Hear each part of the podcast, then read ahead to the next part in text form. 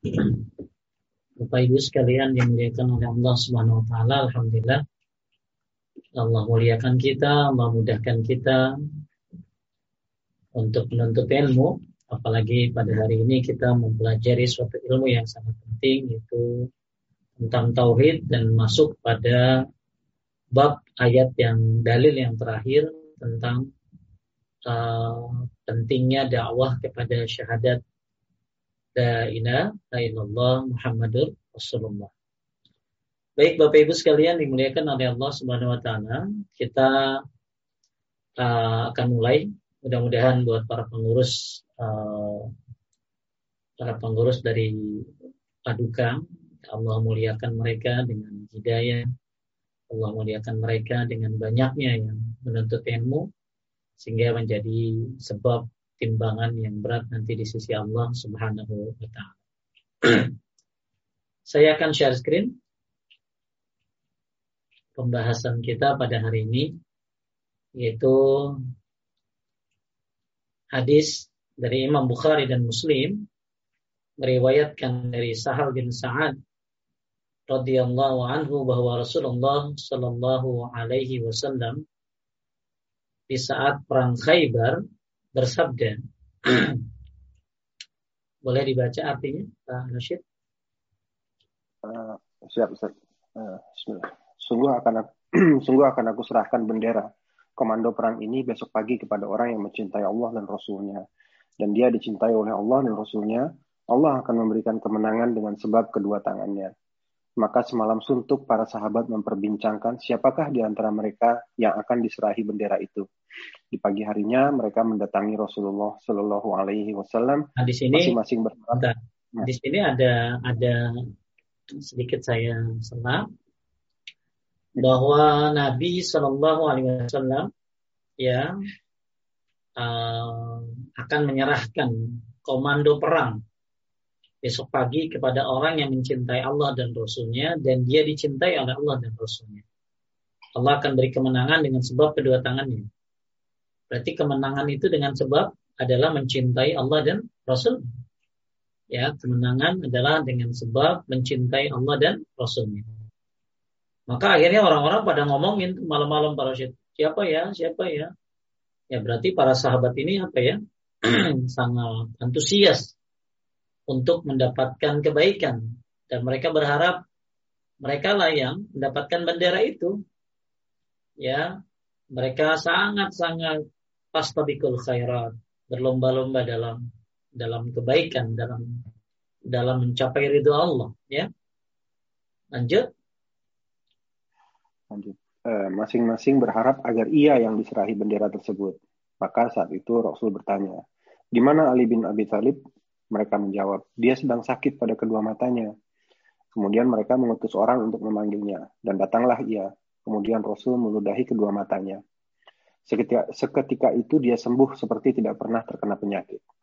Kemudian Rasul menyerahkan bendera itu kepadanya dan bersabda, Melangkahlah engkau ke depan dengan tenang, hingga engkau sampai di tempat mereka. Kemudian ajaklah mereka kepada Islam dan sampaikanlah kepada mereka akan hak-hak Allah dalam Islam. Maka demi Allah, sungguh Allah memberi hidayah kepada seseorang dengan sebab itu, sebab kamu itu lebih baik dari unta-unta yang merah. Baik, Insya Allah. Ini ada ada hal yang banyak yang penting ya. baik kita akan coba uh, bahas dari hadis ini. Ini hadis yang ini riwayat, uh, ini dalil yang yang terakhir kalau nggak salah ya di kitab uh, di kita di bab 5 dari dakwah kepada syahadat. Kemarin kita sudah bahas tentang sahabat Nabi siapa Muaz bin Jabal yang berdakwah ke Yaman ya. Nah sekarang ya Nabi Shallallahu Alaihi Wasallam akan menyerahkan bendera uh, atau komando perang kepada orang yang mencintai Sekali lagi saya tegaskan orang yang mencintai Allah dan Rasul. Kemudian Allah akan menangkan dia karena memang orang itu mencintai Allah dan Rasul. Jadi sama halnya dengan kita ketika kita pengen menang, kita pengen ya sukses, maka cintailah Allah dan Rasulnya. Terus kemudian para sahabat ber apa membicarakan dan mereka berharap agar diserahi bendera tersebut. Akan tetapi ternyata jatuhnya kepada Ali bin Abi Thalib. Ya. Dan Ali sedang sakit kemudian diludahi oleh Rasul ya kemudian sembuh maka akhirnya Rasul menyuruh, menyerahkan bendera itu dan menyuruh Ali untuk uh, melangkah engkau ke depan dengan tenang Kemudian di akhir hadis Nabi menyerukan kepada uh, di sini ada hadis ya. Fawallahi bika rajulan wahidan laka. Artinya, maka demi Allah, sungguh Allah memberi hidayah kepada seseorang dengan sebab kamu itu lebih baik daripada onta-onta merah. Ya, daripada onta yang merah. Ini yang yang akan agak sedikit panjang kita bahas tentang uh, demi Allah siapa yang mendapatkan hidayah gara-gara kita ya misalnya gara-gara paduka mengikin kajian-kajian maka akhirnya banyak orang dapat hidayah tauhid dapat hidayah sunnah maka itu lebih baik daripada onta-onta yang merah apa maksudnya Nah, ini motivasi buat semuanya ya untuk berdakwah. Karena ternyata efek daripada dakwah ini adalah hidayah. Dan ketika orang dapat hidayah lewat kita, gara-gara kita share ya tulisan-tulisan yang baik, tulisan-tulisan tauhid, tulisan-tulisan sunnah, kita share tiba-tiba ada orang yang begitu baca tersentuh dia dapat hidayah, maka itu lebih baik daripada unta. Baik kita lihat secara gamblang apa maksud daripada hadis ini. Sisi pendalilannya Nabi Shallallahu Alaihi Wasallam memerintahkan Ali untuk menyampaikan Islam, yaitu Islam yang sungguhnya yang merupakan syahadatain. Jadi Nabi Shallallahu Alaihi Wasallam menyerahkan komando perang kepada Ali ya bukan hanya komando perang tapi juga untuk berdakwah menyampaikan Islam Islam yang diajarkan tentunya oleh Allah dan Rasulnya dan yang dihadapi oleh Ali bin Abi Thalib adalah Yahudi Khaybar kalau Muaz bin Jabal kemarin ahli kitab yang bisa Yahudi dan Nasrani yang jago debat Nah, kalau yang dihadapi oleh Ali bin Abi Thalib adalah Yahudi Khaybar. Semisal dengan kaum yang didatangi juga oleh Muaz di negeri Yaman. Ya. Maka di sini Imam Nawawi menyebutkan apa maksud daripada onta merah. Ya, ini hadisnya kita ulangi lagi di sini. Demi Allah, apabila Allah memberikan hidayah kepada seorang laki-laki dengan perantaran usahamu, maka hal itu lebih baik daripada engkau memiliki unta-unta merah. Ini mutafakun alih ya. Imam Nawawi rahimahullah berkata dalam menjelaskan hadis ini, boleh kan? Yang dimaksud dengan humrun ni'am adalah unta merah dan ia adalah harta paling berharga bagi orang Arab dan mereka sering kali menjadikannya sebagai perumpamaan bagi sesuatu yang sangat berharga dan tidak ada yang lebih berharga darinya. Dan telah kami jelaskan sebelumnya bahwa penyamaan antara balasan baik di akhirat dengan sesuatu yang berharga di dunia hanyalah sebagai bentuk pendekatan kepada benak kita agar lebih mudah kita pahami. Sedangkan hakikat yang sebenarnya maka titik kenikmatan di akhirat yang kekal lebih baik dari dunia dan seisinya. Ya, masya Allah nih ya, masya Allah nih luar biasa Bapak Ibu. Ya, mudah-mudahan semangat dakwah semuanya. Ya, mau yang ada di negeri mana semangat dakwah. Kenapa? Kata Imam Nawawi, apa yang dimaksud onta merah? Sering. Ya, onta merah ini apa maksudnya? Kalau zaman sekarang apa Pak? Apa apakah onta merah ini apa gitu loh. Jadi orang Arab ya, orang Arab itu ya harta yang paling berharga katanya ya onta merah gitu loh. Dan ini adalah sebuah perumpamaan. Perumpamaan apa? Perumpamaan sesuatu yang sangat berharga jadi siapa yang dapat hidayah lewat kita, maka itu lebih baik daripada onta merah. Maksudnya apa? Suatu hal yang sangat berharga. Hmm. Ini oh, makanya ya di mana pun anda berada ya berdakwalah ya berdakwalah bisa jadi ketemu teman lama ya makanya ada ibu-ibu pak kang Rashid suka bawa buku kecil buku kecil jikir pagi sore ya yang kecil-kecil uh, buku-buku sunnah-sunnah harian ya. Ada buku kecil bagus judulnya amalan harian. Ya itu bagus banget kalau bapak-bapak ibu-ibu miliki. Ya itu paling kalau di ini harganya lima ribuan ya. Lima ribuan anda bawa 10 biji ketika ketemu teman ya klien apalagi dia seorang muslim bisa jadi adalah sebuah gift hadiah ya. Sebuah hadiah. Saya sering sarankan pada dokter yang memang kerjanya dokter, ya berikan nasihat, ya bukan hanya memberikan resep, tapi berikan apa buku-buku kecil kepada karena kalau buku kecil kita nggak usah ngomong ya kang, nggak usah ngomong ya, nggak capek ya. Eh ibu ini bagus nih, ya. Ini bagus loh ya. Kalau kita cap ngomong kan pakai dalil, kalau kita ngomong kagak hafal mungkin. Eh buku ini bagus deh buku ya, mudah-mudahan seperti itulah. Eh tiba-tiba dapat hidayah tuh. Orang gara-gara buku tersebut. Bisa jadi, Masya Allah. Ya, e, ternyata dia ngajarin. Uh, gak disangka. Ternyata begitu ke akhirat, onta-onta merah ini sudah e, banyak sekali yang Anda miliki. Jadi maksud onta merah adalah hal uh, kiasan bagi harta orang Arab yang sangat berharga. Uh, makanya di sini ada ada ada tulisan yang bagus di sini nih ya. Penyamaan, penyamaan, penyamaan antara apa? Antara balasan baik di akhirat dengan sesuatu yang berharga di dunia hanyalah bentuk pendekatan saja kepada benak kita agar lebih mudah kita pahami. Ya. Jadi uh, di sini kan disamakan onta merah, siapa yang ngasih hidayah itu lebih baik daripada onta merah. Ini kiasun supaya gampang aja di otak kita kan, ya. Supaya gampang aja di otak kita. Padahal balasan sebenarnya di akhirat setitik kenikmatan di akhirat yang kekal lebih baik daripada dunia dan si si sini. Jadi pertama saya ulangi bahwa ini adalah kiasan harta yang berharga bagi orang Arab adalah onta merah. Ketika kita bisa memberikan hidayah kepada seseorang, entah lewat tulisan, entah lewat ucapan, ngobrol-ngobrol, ya, entah dengan WA-WA yang kita share yang bagus, atau dengan buku-buku kecil tadi.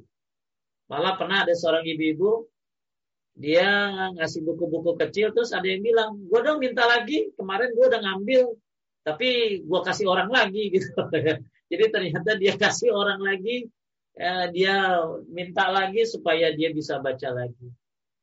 Nah, eh, siapa yang dapat hidayah lewat lewat apa yang anda sampaikan, entah buku dan lain sebagainya. Anda nggak bisa ceramah, Anda punya buku. Ya, Anda nggak bisa ngomong, Anda punya buletin.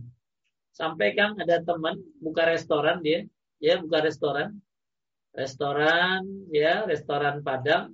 Nah itu dia di depan kasirnya dia taruh buletin buletin dakwah tauhid. Masya Allah. Buletin buletin dakwah jadi yang bayar lihat ada buletin bisa ambil dia silakan. Mungkin nanti ke depan bisa lebih daripada itu. Kenapa dia berharap? Bukan hanya sekedar dagang tapi orang bisa bukan hanya sekedar orang makan di situ tapi bisa jadi dapat apa tadi hidayah lewat lewat apa lewat tulisan tulisan buletin buletinnya ya baik uh, kita kita Ibnu Qayyim rahimahullah berkata dalam menjelaskan hadis ini jika orang alim dapat memperoleh pahala yang lebih baik dari onta merah apabila ia menjadi sebab seorang mendapatkan hidayah, maka bagaimana dengan orang yang setiap harinya menjadi sebab hidayah banyak orang? Ini mudah-mudahan Pak Duka ini jadi ladang hidayah buat para pengurus nih. Ya, Masya Allah.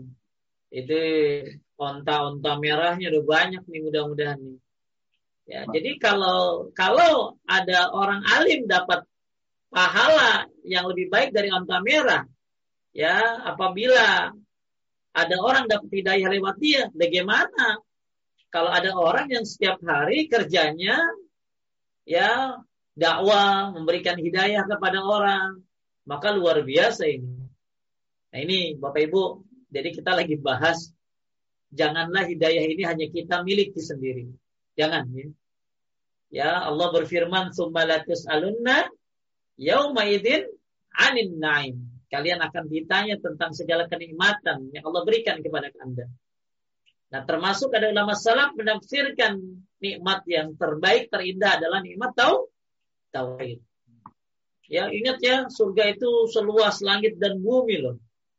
Ya, jangan sampai ya jangan sampai kita berharap masuk surga sendirian jangan. Yuk kita ajak orang-orang yang belum dapat hidayah untuk mendapatkan hidayah. Bisa jadi dengan cara doa-doa kita. Ya siapa yang belum dapat hidayah doakan. Allah Mahdi sebutin namanya. Ya atau dengan cara buku atau apa yang tadi yang sudah saya sebutkan. Baik kita lihat Ibnu Jauzi ya. Bolehkan dibaca. Disebutkan ya, disebutkan bahwasanya Ibnu Jauzi rahimahullah melalui tangannya telah banyak mengislamkan lebih dari 20 ribu orang Yahudi dan Nasrani. Berapa kan? 20 ribu. 20 ribu orang Yahudi Nasrani masuk Islam lewat dia. Masya Allah, berarti itu 20 ribu orang masuk Islam, sholat, semuanya itu pahalanya buat siapa? Buat Ibnul Jauzi. Masya Allah. Ya, kira-kira akan dakwah di London udah berapa nih? Ya, mudah-mudahan nih ya. Yuk, semangat ya, semangat nih. Ini 20 ribu nih, ya. Terus dan dan orang yang bertaubat disebabkan olehnya 100 ribu orang. Dan karyanya lebih dari 2000 judul. Bayangkan yeah. berapa unta merah yang dimiliki oleh Ibnu Jauzi dan berapa unta merah yang dimiliki oleh kita. Jadi orang yang tobat lewat dia berapa kan? 100 ribu. Maksudnya orang Islam yang mungkin banyak maksiat ya dinasehatin, didakwahin 100 ribu orang tobat lewat dia.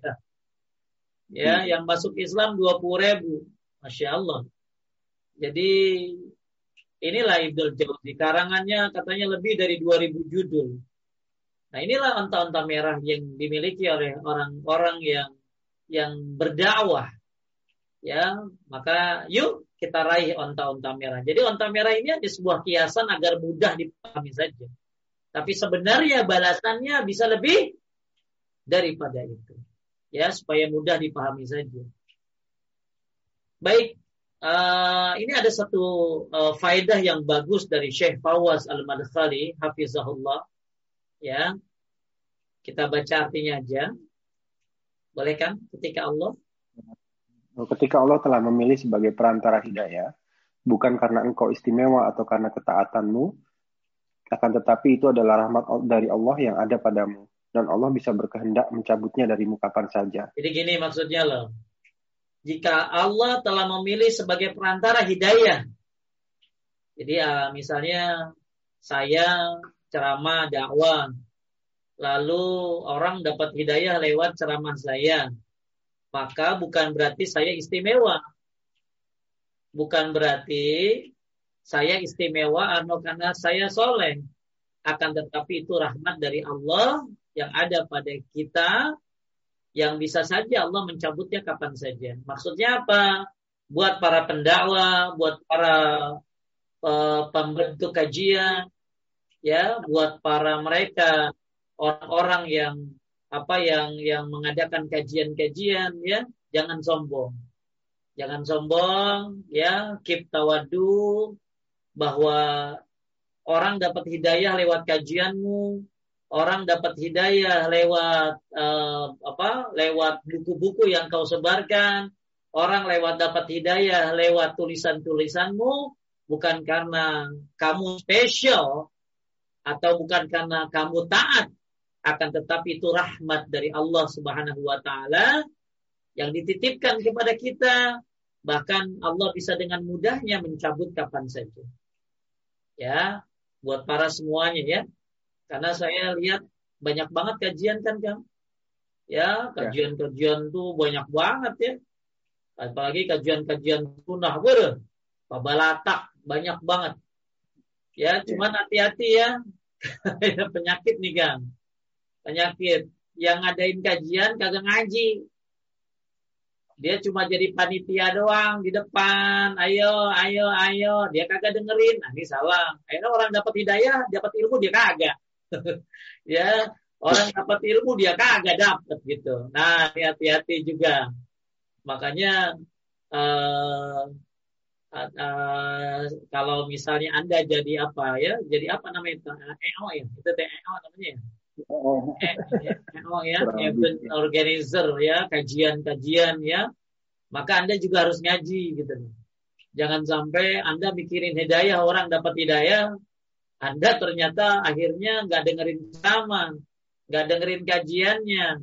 Walhasil Anda bisa kebalap kang hidayahnya. Ya. Nah ini jadi nasihat dari Syekh Fawaz Al-Madkhal ini masih hidup orangnya, ya, taala jadi kalau kita, ya misalnya saya lah ya, saya berdakwah, kemudian jangan merasa sombong, jangan merasa sombong. Ada orang banyak dapat hidayah misalnya, misalnya dari saya misalnya. Maka itu bukan karena saya spesial. Nah, ini hati-hati kan orang soleh itu, orang soleh itu suka digoda dengan kesom kesombongan. Bukan karena kita spesial, juga bukan karena kita soleh, tapi karena rahmat Allah yang Allah berikan kepada kita. Bahkan bagi Allah dengan mudah loh bisa dipindahin. Bisa dipindahin, ya bisa jadi akhirnya saya nggak bisa dakwah lagi. Ya, kemudian kan, maka dari itu lanjut. Maka dari itu janganlah engkau bangga dengan ilmumu, ibadahmu, dan janganlah engkau memandang rendah orang yang tersesat dari jalan hidayah. Karena kalaulah bukan karena rahmat Allah kepadamu, niscaya engkau juga akan seperti itu. Betul. Jadi kalau bukan Allah kasih hidayah kepada kita, bisa jadi kita juga tersesat kayak dia. Makanya uh, kita nggak boleh bangga, sombong dengan ilmu kita, dengan ibadah kita, ya. Uh, kenapa? Dan jangan memandang rendah orang yang tersesat dari jalan hidayah.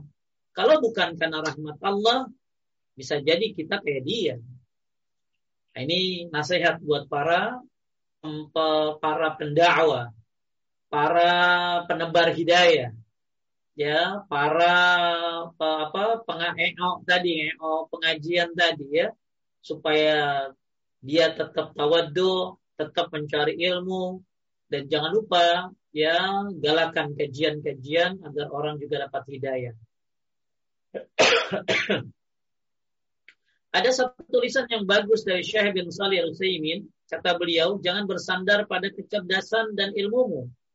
Allama Ibnu Saimin rahimahullah mengatakan, janganlah kamu bersandar dengan kecerdasan dan banyaknya ilmumu. Justru bersandarlah kepada Allah Azza wa Jalla dan senantiasalah meminta kepada Allah untuk memberimu hidayah sebagaimana kebanyakan manusia menyelisihi al-haq.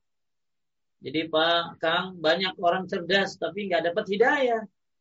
Cerdas, wih, cerdas dia. Tapi ternyata ya dia belum dapat hidayah, hidayah. Belum kenal tauhid, belum kenal sunnah, tapi cerdas orang. Dia bisa bikin ini, bisa bikin itu. IQ, IQ-nya tinggi. Tapi bisa jadi dia cerdas tapi belum dapat hidayah mengenal tauhid dan mengenal sunnah Rasulullah Sallallahu Alaihi Wasallam. Maka setiap kita harus terus minta hidayah kepada Allah. Salah satunya lagi sholat ya. Ihdinas siratal mustaqim. Baik, macam-macam hidayah. Lanjutkan. Imam Ibnu Rajab Al-Hambali membagi hidayah menjadi dua. Yang pertama, hidayah yang bersifat mujmal, garis besar atau global, yaitu hidayah kepada agama Islam dan iman, yang ini dianugerahkannya kepada setiap muslim. Yang kedua, hidayah yang bersifat rinci dan detail, yaitu hidayah untuk mengetahui perincian cabang-cabang iman dan Islam, serta pertolongannya untuk mengamalkan semua itu. Hidayah ini sangat dibutuhkan oleh setiap mukmin di siang dan malam. Jadi ada orang kan, Islam kan, berarti kan udah dapat hidayah ya. Tapi nggak diurus Islamnya. Dia ngaku Islam, tapi nggak menuntut ilmu. Dia dapat hidayah secara global, ya, hidayah kepada Islam, hidayah kepada iman, ya. Yang ini banyak orang-orang saudara-saudara kita yang dapat hidayah secara global. Tapi ada lagi orang yang dapat hidayahnya bukan global tapi rinci. Dia belajar tahu cabang-cabang iman. Kalau tadi kan cuma tahu Islam dan iman doang enggak. Ini enggak. Dia tahu cabang-cabang iman. Ya, dia juga terus ya mengamalkannya. Nah, ini hidayah ini sangat dibutuhkan oleh setiap mukmin siang dan malam. Jadi Bapak Ibu mudah-mudahan kita bukan dapat hidayah secara global, tapi juga secara rin, rinci dan detail. Bukan hanya mengaku sebagai orang yang beriman, bukan hanya mengaku saja sebagai saya orang Islam. Lihat nih KTP gua Islam. Bapak gua Islam, bapak gua haji. Tapi dia tidak mengurus hidayahnya. Dia tidak menuntut ilmu. Dia dapat hidayah Islam dan iman secara global tapi dia tidak mendapatkan hidayah yang bersifat rinci detail. Ya, maka mudah-mudahan kajian-kajian rumah dakwah paduka ini ya bukan hanya uh, memberikan uh, apa uh, hidayah yang bersifat mujmal atau global tapi juga dapat rincian eh, kita dapat hidayah yang bersifat detail uh, rincian seperti ini. Kemudian ada lagi bagian yang lebih mudah lagi Lanjutkan. Hidayah? Hidayah ada beberapa macam. Uh, hidayah irsyad, bimbingan, dan taklim, pengajaran. Hidayah taufik untuk menerima petunjuk. Hidayah taufik untuk kokoh di atas petunjuk. Hidayah untuk menempuh jalan menuju al-jannah dan masuk ke dalamnya. Baik, hidayah yang pertama irsyad, bimbingan, ta'lim, pengajaran. Ini yang kita lakukan sekarang. Ini hidayah apa namanya? Irsyad. Ya, ini hidayah irsyad nih. Anda kajian, anda buka YouTube YouTube kajian-kajian tauhid itu namanya hidayah irsyad. Dan apa yang saya lakukan juga adalah hidayah irsyad. Memberikan pelajaran, bimbingan. Nah, setelah itu mudah-mudahan Anda mendapatkan hidayah taufik untuk menerima segala bimbingan dan pelajaran tersebut ya Anda terima dengan lapang dada. Nah, ini namanya hidayah apa? Taufik ya.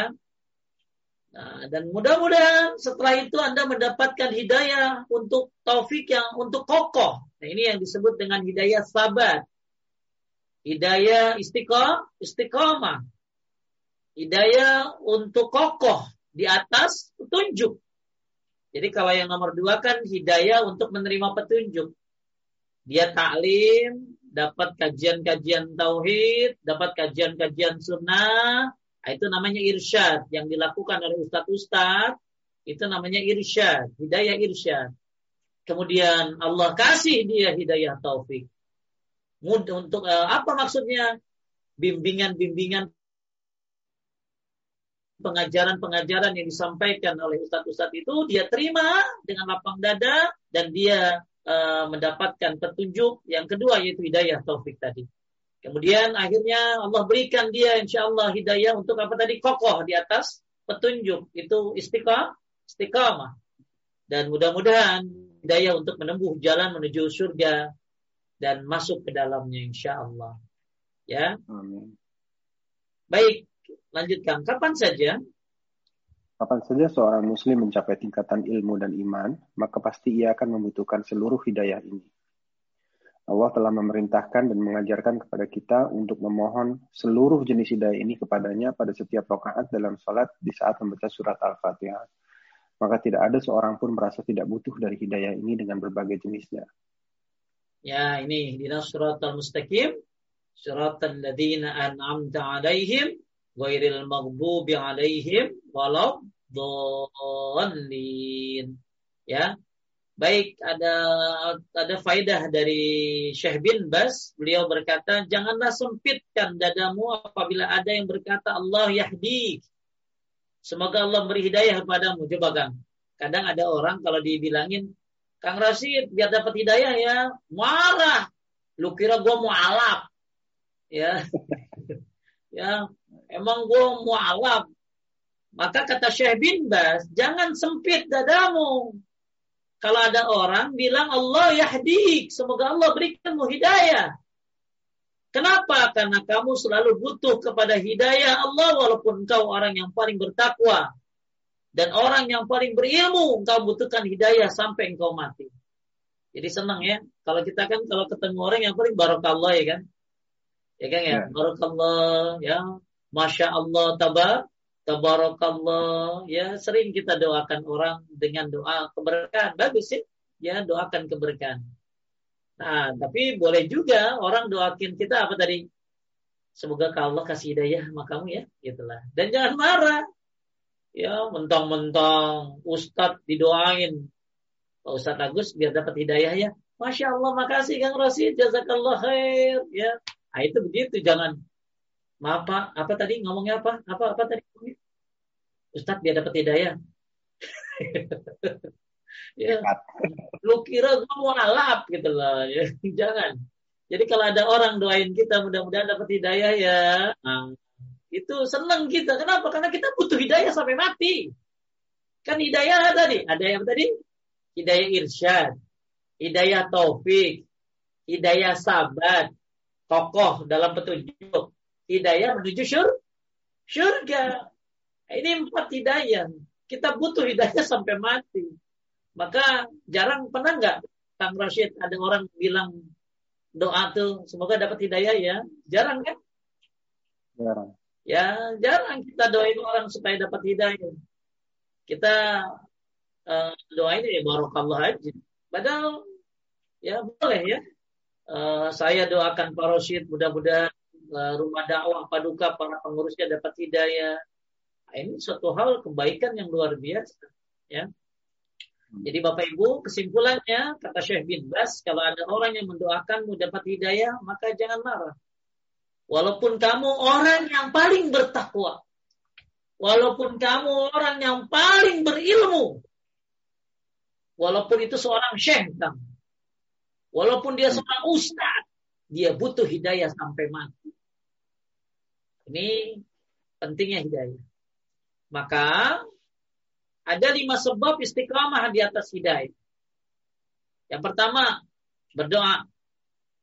Ya, kita berdoa kepada Allah, ya. Wahai hambaku kalian semua adalah orang yang tersesat kecuali Allah, aku berikan petunjuk padanya. Maka mintalah petunjuk kepadaku, niscaya aku berikan petunjuk kepada kalian. Ya minta petunjuk kepada Allah. Rabbana la tuzigh qulubana ba'da iz hadaitana wa hablana min ladunka rahmah innaka antal wahhab. Oh, jangan lupa tuh minta hidayah tuh. Ya, Allahumma hdina wasaddidna. Allahumma inna nas'alukal huda wassadad. Tuh doa tuh supaya dapat hidayah tuh. Allahumma apa? Allahumma hdini wasaddidni. Allahumma inni as'alukal huda wassadad ya minta supaya kita dapat hidayah dan kokoh di atas hidayah itu. Coba ada ibu-ibu, siapa yang tahu doa yang lain yang hidayah? Yo, ada nggak di sini yang tahu doa hidayah yang hubungannya dengan hidayah? Coba raise hand. Ada? Yang tahu doa agar kita dapat hidayah ya apa doa-doa hidayah seperti tadi. Rabbana qulubana ba'da iz hadaitana. Nah, itu kan kita minta supaya Allah memberikan kita uh, hidayah ya. Ada yang tahu lagi doanya? Atau yang dari saya tadi Allah mahdini wasaddidni Allahumma inni as'alukal huda wassada ya nah, ini doa-doa agar salah satunya agar kita mendapatkan apa tadi hidayah kalau ada orang belum dapat hidayah, doain Allah Mahdi, sebutin namanya. Ya, Allah Mahdi, sebutin namanya siapa? Misalnya kita punya anak ya belum dapat hidayah, doakan supaya dapat hidayah. Maka gimana supaya kita istiqomah di atas hidayah? Tadi kan kita berbicara bahwa ketika ada orang dapat hidayah lewat kita itu lebih baik daripada unta merah. Maka Bukan berarti kalau kita ada memberikan hidayah kepada orang, bukan berarti kita spesial, tapi ini kan rahmat Allah. Ya, dan kalau kita sudah dapat hidayah, maka hidayah itu ada berapa tadi? Ada empat. Ada juga yang bilang dua. global dan secara rinci. Nah kalau yang empat tadi, nah oleh karena itu kita terus berdoa agar istiqomah di atas hidayah. Nah ada lima sebab agar kita istiqomah di atas hidayah. Yang pertama berdoa. Kemudian banyak membaca Al-Quran. Inna hazal Qur'ana yahdi lillati hiya aqwam. Baca Quran, tadaburi, karena Allah menjadikannya sebagai sebab hidayah.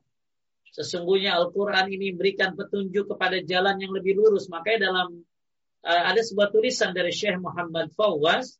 Beliau bikin tulisan judulnya doa baca Quran. Maksudnya apa? Kalau orang mau baca Quran itu doa. Doanya apa? Ya Allah berikan aku hidayah. Hidayah. Ya. Jadi uh, beliau bikin tulisan tentang doa ketika baca Quran. Maksudnya apa? Kalau orang baca Quran itu doa. Uh, maaf bukan doa niat ya niat ya Allah dengan baca Quran ini berikan aku hidayah hidayah. Kenapa? Inna hazal Quran yahdi lillati hiya. Allah juga berfirman, "Qul huwal amanu hudan wa shifa." Katakanlah wahai Muhammad, Al-Qur'an itu bagi orang yang beriman adalah petunjuk dan obat. Tuh, Al-Qur'an adalah petun petunjuk. Maka kata beliau, kalau mau baca Quran niat supaya dapat petun petunjuk. Kemudian nomor tiga mempelajari sunnah Rasulullah Shallallahu Alaihi Wasallam dan sejarah perjalanan hidup beliau. Ya, nah yang kita lagi bahas sekarang adalah bagaimana sunnah Rasul tentang bagaimana Nabi e, memberikan komando perang kepada Ali bin Abi Thalib. Ya. Kemudian berteman dengan orang yang saleh, yang baik perangainya, ya. Sebagaimana firman Allah, "Fastaqim kama umirta wa man taba ma'aka wa la tadghaw innahu bima ta'maluna basir wa la tarkanu ila alladziina zalamu fatamassakumun nar." Maka istiqomahlah kamu pada jalan yang benar sebagaimana diperintahkan kepadamu dan juga orang yang telah bertobat bersamamu. Ini yang poin yang keempat, berteman dengan orang-orang yang saleh. Penting nih, ya. Agar hidayah kita tetap dijaga. Kemudian menghadiri majelis ilmu dari ahlinya dan para ulama yang dikenal dengan kebaikannya. Mudah-mudahan yang hadir pada malam hari ini Allah tambahkan hidayahnya. Allah berikan hidayahnya. Jadi makin kokoh, makin kuat, makin semangat menuntut ilmu, makin semangat berdakwah tauhid. Ya, biar kayak Ibnu siapa tadi kan? Ibnu Jauzi. Ya, siapa Ibnu Jauzi mengislamkan orang berapa tadi? 20 ribu Ya, terus nyadari orang 100 eh 100 ribu ya, orang tempat lewat dia 100 ribu, masya Allah. Nah, inilah uh, apa nasihat dari Syekh Abdul Aziz bin Bas tentang bagaimana kita agar istiqomah di atas hidayah. Ya, saya ulangi satu berdoa. Yuk, banyak berdoa ya. Uh, dengan doa-doa yang diajarkan dari Quran dan Sunnah, ya Kemudian jangan lupa juga banyak baca Quran, ya. Bahkan niatkan untuk mendapatkan hidayah, hidayah. Berdasarkan surat Al-Isra ayat 7, kemudian Al-Fusilat ayat 44, kemudian pelajarilah sunnah Rasulullah Sallallahu Alaihi Wasallam, sejarah hidupnya dan para sahabatnya, ya. Kemudian berteman dengan orang saleh yang terakhir menghadiri majelis ilmu. Dan ini adalah sumber hidayah dan dengan lima hal ini, semoga Allah istiqomahkan kita di atas hidayah. Kemudian kita lanjut masih membahas tentang sungguh Allah memberi hidayah kepada seseorang dengan sebab kamu itu lebih baik daripada unta yang merah. Baik kita akan lebih dalam pembahasan ini ya. Lanjutkan menunjukkan menunjukkan akan keutamaan dakwah, terutama dakwah kepada tauhid. Nabi Shallallahu alaihi wasallam bersabda yang artinya Barang siapa yang menunjukkan pada kebaikan, maka baginya seperti pahala orang yang mengerjakannya. Jadi gini, hadis ini, hadis ini yang tadi sudah kita bahas, sungguhnya Allah beri hidayah kepada seorang dan sebab kamu itu lebih baik daripada onta-onta merah. Ini menunjukkan keutamaan dakwah, terutama dakwah kepada tauhid. Ya, ini menunjukkan pentingnya dakwah tauhid. Nah, sebagaimana sabda Nabi Shallallahu Alaihi Wasallam, siapa yang menunjukkan pada kebaikan maka baginya seperti pahala orang yang mengerjakannya. Ada tadi Ibnu Jauzi kan berapa eh, dua puluh ribu orang masuk Islam. maka dia mendapatkan pahala dari orang-orang yang masuk Islam tadi. Ada orang seperti jadi eh, ketika kita menunjukkan kebaikan, maka kita mendapatkan pahala sebagaimana orang yang mengerjakannya. Nah ini hadisnya hampir sama ya kan? Ya, cuman kalau ini kan siapa yang dapat hidayah lewat kita, maka itu lebih baik daripada onta onta merah. Ya.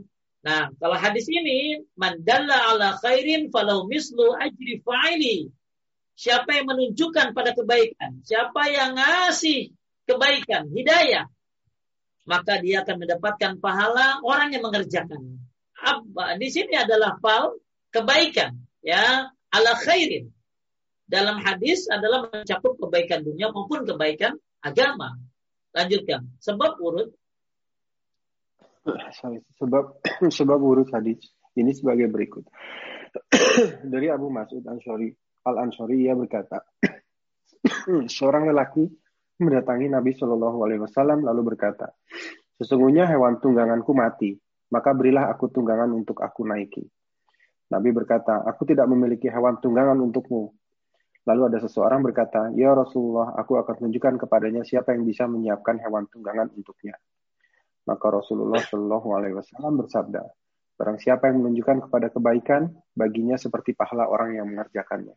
Padahal dia cuma ngapain kan? Cuma, cuma menunjukkan. Tunjuk. ya. Ya, jadi ini, jadi ini ini asbab asbabul apa? Asbabul wurudnya nih, ya jadi kan tadi ada hadis siapa, jadi kan ini ini hadis sama kayak yang di atas. Siapa yang memberikan hidayah pada seorang, maka itu lebih baik daripada unta-unta merah. Ada hadis Nabi yang lain, siapa yang menunjukkan kebaikan pada uh, seseorang, maka seperti pahala orang yang mengerjakannya.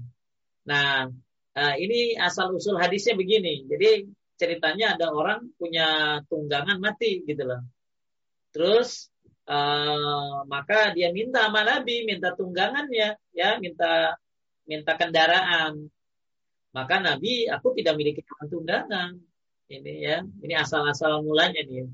Lalu ada orang yang bilang gini, ya Rasulullah, aku akan tunjukkan kepadanya siapa yang bisa menyiapkan hewan tunggangan untuknya.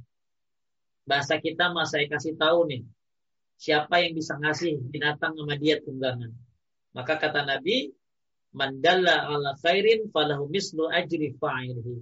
Siapa yang menunjukkan pada kebaikan baginya seperti pahala orang yang mengerjakannya. Padahal cuma ngapain kan? Cuma nunjukin doang.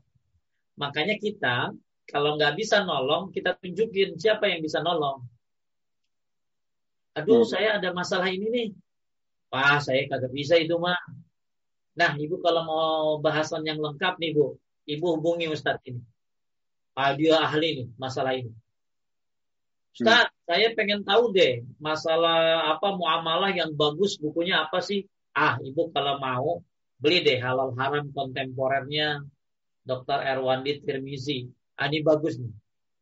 Jadi kalau kita nggak bisa mecahin solusi dia, kita kasih jalan keluar dia atau kita kasih tunjukin baca apa dia. Ya, misalnya ada orang ya nanya uh, tentang masalah apa ah ibu bagus deh buka romaisa.com eh, itu loh ya hmm. ibu bagus deh buka muslim.org ya misalnya Ustaz pengen tahu dong zikir sujud tuh apa aja sih bacaannya nah kan kalau dijawab panjang tuh kan terus kalau saya bilang ibu kalau sujud nih bacaannya ini ini ini ini ini emang dia bisa nyatet Ya kan? Kadang-kadang dia nyatet lama banget. Yang paling gampang, ibu buka deh. Apa doanya? Ada di Android, ada di iPhone. Ya, ibu buka deh. Nanti ibu lihat tuh, ada doa-doa banyak di situ. Ibu buka tuh doa lagi sujud. Masya Allah, hari gini gampang banget Kang dakwah. Tinggal nunjukin link, link, tinggal nunjukin link doang Begitu mudahnya dakwah di zaman sekarang. Kalau kita nggak bisa nolong orang, nggak bisa jawab, kasih link, kasih buku, ya, dan itu ternyata akhirnya dia dapat hidayah. Maka masya Allah, barang siapa yang menunjukkan kepada kebaikan mendalla ala khairin pada itu ajri maka baginya kebaikan seperti pahala orang yang mengerjakannya. Nah, ini orang dapat hidayah tadi kan dapat lebih baik daripada onta-onta merah. Akhirnya gara-gara kita kasih linknya, kita kasih video YouTube-nya, kita kasih uh, buku-bukunya, rujukannya. Eh akhirnya dia ngerti, dapat hidayah, dia ngajarin orang lagi. Maka kita mendapatkan pahalanya. Nah ini asbabul wurud hadisnya begitu kan. Jadi ada orang hmm ontanya mati, kendaraannya hilang, eh, mati maaf. Kemudian minta sama Nabi, Nabi nggak punya, maka ada orang saya akan tunjukin siapa. Maka kalau ada orang minta tolong sama kita, kita nggak bisa jawab, kasih. Ah, saya punya nih uh, nomor Ustadz ini nih. Ya, saya punya nih. Uh, kamu kalau mau nanya sama dia nih, ya, insya Allah nanti dijawab. Baik, kita lihat. Uh, ya perhatikan perhatikanlah. Orang ini hanya menunjukkan kepada siapa yang bisa menyiapkan tunggangan. Dan bukan dia yang memiliki tunggangan. Ini gimana kalau yang ngasih tunggangan ya kan ini kan cuma nunjukin tuh orangnya yang bisa nolong kamu itu aja dia dapat pahala bagaimana orang yang ngasih Ya, namun meskipun demikian, dia tetap mendapatkan pahala seperti yang memberi tunggangan. Masya Allah. Karenanya ada khilaf di kalangan para ulama. Apakah pahala yang memberi petunjuk sama persis seperti yang mengamalkannya? Ngerti nggak? Hmm. Ya. Kira-kira yang kasih petunjuk, apakah pahalanya sama persis sama yang ngamalin? Ya, dia cuma nunjukin doang. Apakah sama persis? Masjid mana sih? Tuh masjid Pak, nah sono, Bapak nanti mentok belah kanan ya. Nah, nanti ada ada lihat itu ada ada pintu gerbang ah, itu masjid Pak.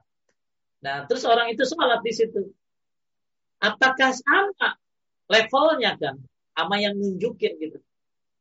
Ya, nah ini ada kita coba bahas perbedaan pendapat tentang masalah khilaf di kalangan ulama Apakah orang yang memberi petunjuk sama persis seperti yang mengamalkannya? Ya, baik. Contohnya, lanjutkan. An-Nawawi berkata. An-Nawawi berkata yang artinya maksudnya adalah memberi petunjuk, mendapatkan pahala atas di, atas dikerjakannya kebaikan tersebut sebagaimana pelaku kebaikan tersebut mendapatkan pahala. Namun tidak mengharuskan kadar pahala keduanya sama. Jadi ada yang bilang wah uh, apa kadar pahalanya nggak sama kan gitu. Cuman cuman karena dia kan ngasih petunjuk doang. Ya, ya. kasih petunjuk doang. Apakah sama kadarnya?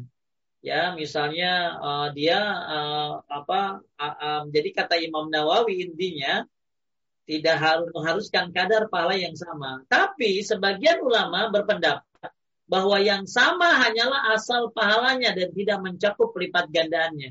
Jadi pahalanya sama standarnya, tapi pelipat gandaannya nggak dapat yang ngasih petunjuk itu, yang ngasih tahu doang tuh ya. Karena hmm. ada karena orang yang mengamalkan langsung pahalanya amalannya minimal lipat gandakan 10 kali bahkan bisa lebih dari itu. Ada apa mudafa. Adapun, nah ini ini kita coba bahas berbagai pendapat ya. Lanjutkan. Adapun Al-Qurtubi Adapun Al-Qurtubi maka menurut beliau Pahala yang memberi petunjuk sama persis dengan pahala yang mengamalkannya, bahkan sama dengan pelipat gandaannya. Karena pahala, pahala bagian dari, karena pahala bagian dari karunia Allah dan Allah memberikannya kepada siapa yang ia kehendaki atas model amalan apa pun yang dilakukannya. Nah, kalau menurut Imam Qurtubi kan dapat semuanya walaupun pelipat gandaannya. Ya. Jadi ada yang berpendapat kata Imam Nawawi nggak sama, ya. Jadi uh, apa kadar pahalanya uh, tidak mengharuskan kadar pahalanya sama. Yang nunjukin dapat pahala, tapi yang ngamalin pasti lebih dong. Nah, itulah bahasa gampangnya, ya. Kalau yang pendapat kedua sama dapatnya standarnya, tapi tidak dalam lipat gandaannya. Kalau kata Imam Qurtubi sama semuanya, dapat semuanya. Ya, masya Allah dapat nih. Misalnya lah, misalnya ya, akan share kan, share kajian Bu Febi, Roland, Kopi, Kang Rashid share kajian padukan. Kemudian dari masing-masing yang akan share, share lagi tuh kan ke jemaah ya.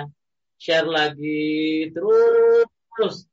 Ah itu sama kayak akan dapatnya kalau menurut Imam pun tubi. Walaupun kan dia kagak ngaji kali. Kan ada orang nyebarin doang kagak ngaji dia. Ya, hmm. cuman sayangnya berarti dia dapat pahala tapi nggak dapat ilmu, paham nggak? Dia dapat pahala hmm. tapi nggak dapat ilmu. Jadi hmm. ada yang bilang sama dalam pahalanya. Dalam walaupun kelipatannya sama sama yang ngamalinnya. Ada yang bilang nggak sama. Ya. Ada yang bilang sama tapi tidak dapat tidak dalam kelipatan-kelipatannya. Tapi menurut Imam Qurtubi sama, semua dapat walaupun kelipatan-kelipatannya. Masya Allah. Makanya kalau dapat undangan-undangan kajian jangan pelit ya kan sebarin, sebarin, we cicing we berhenti di situ. Ya ada orang yang malas, malas banget jarinya kan, malas copy paste aja malas, masya Allah. Padahal bisa jadi begitu dia copy paste, dia sebarin di grup keluarganya, dia sebarin kajian paduka di grup kantornya, tiba-tiba dapat hidayah, masya Allah, ya itu pahalanya kata Imam Kutubi kelipatannya aja sama, bukan hanya standarnya, tapi kelipatannya berlipat-lipatnya sama. Nah ini uh, perbedaan pendapat para ulama, baik yang nunjukin sama dengan yang mengamalkannya.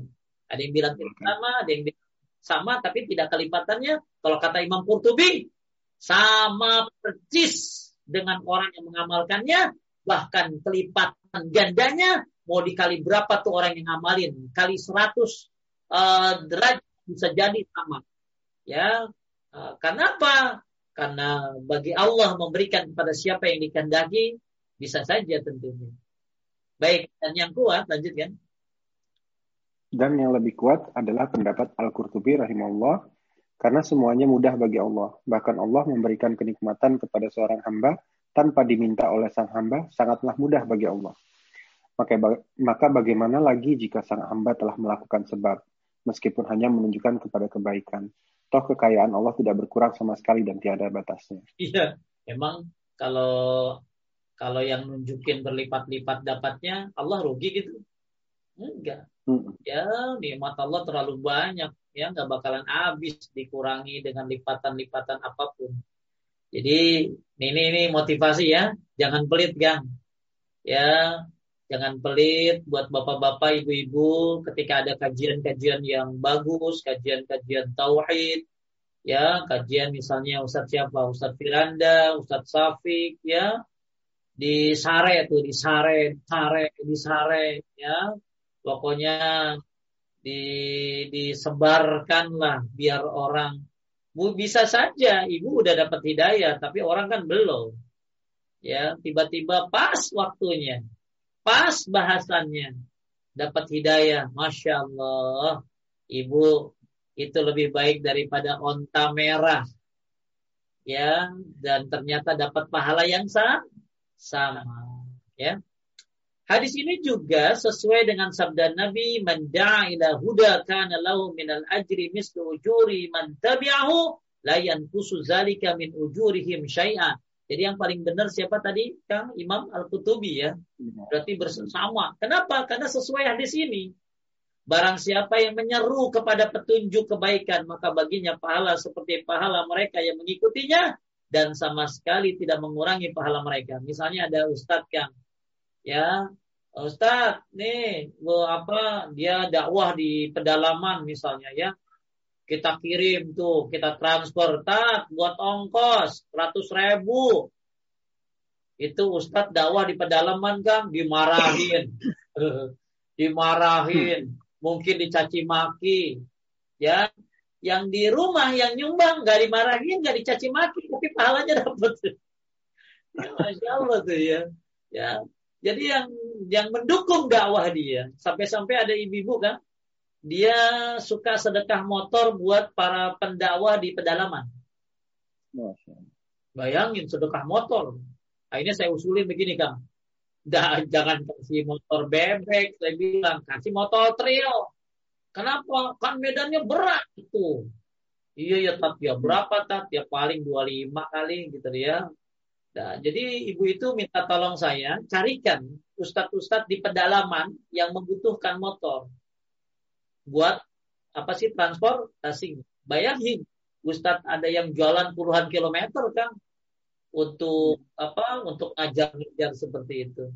Ya maka ya jangan sungkan-sungkan ya untuk ngapain? Untuk menolong para pendakwa ya untuk menolong uh, apa uh, pengadaan kitab-kitab misalnya. Ayo nih kita lagi ngadain kitab tauhid ringkas. Ya misalnya uh, rumah dakwah paduka karena udah kajian tauhid udah lama, akhirnya dibikin ringkasan-ringkasan. Yuk, ya bantuin kita lagi memperbanyak buku ini nih uh, jenazah nih doa-doa buat jenazah. Jangan pelit Ya, masya Allah banyak orang yang nggak tahu loh kan doa-doa buat jenazah itu.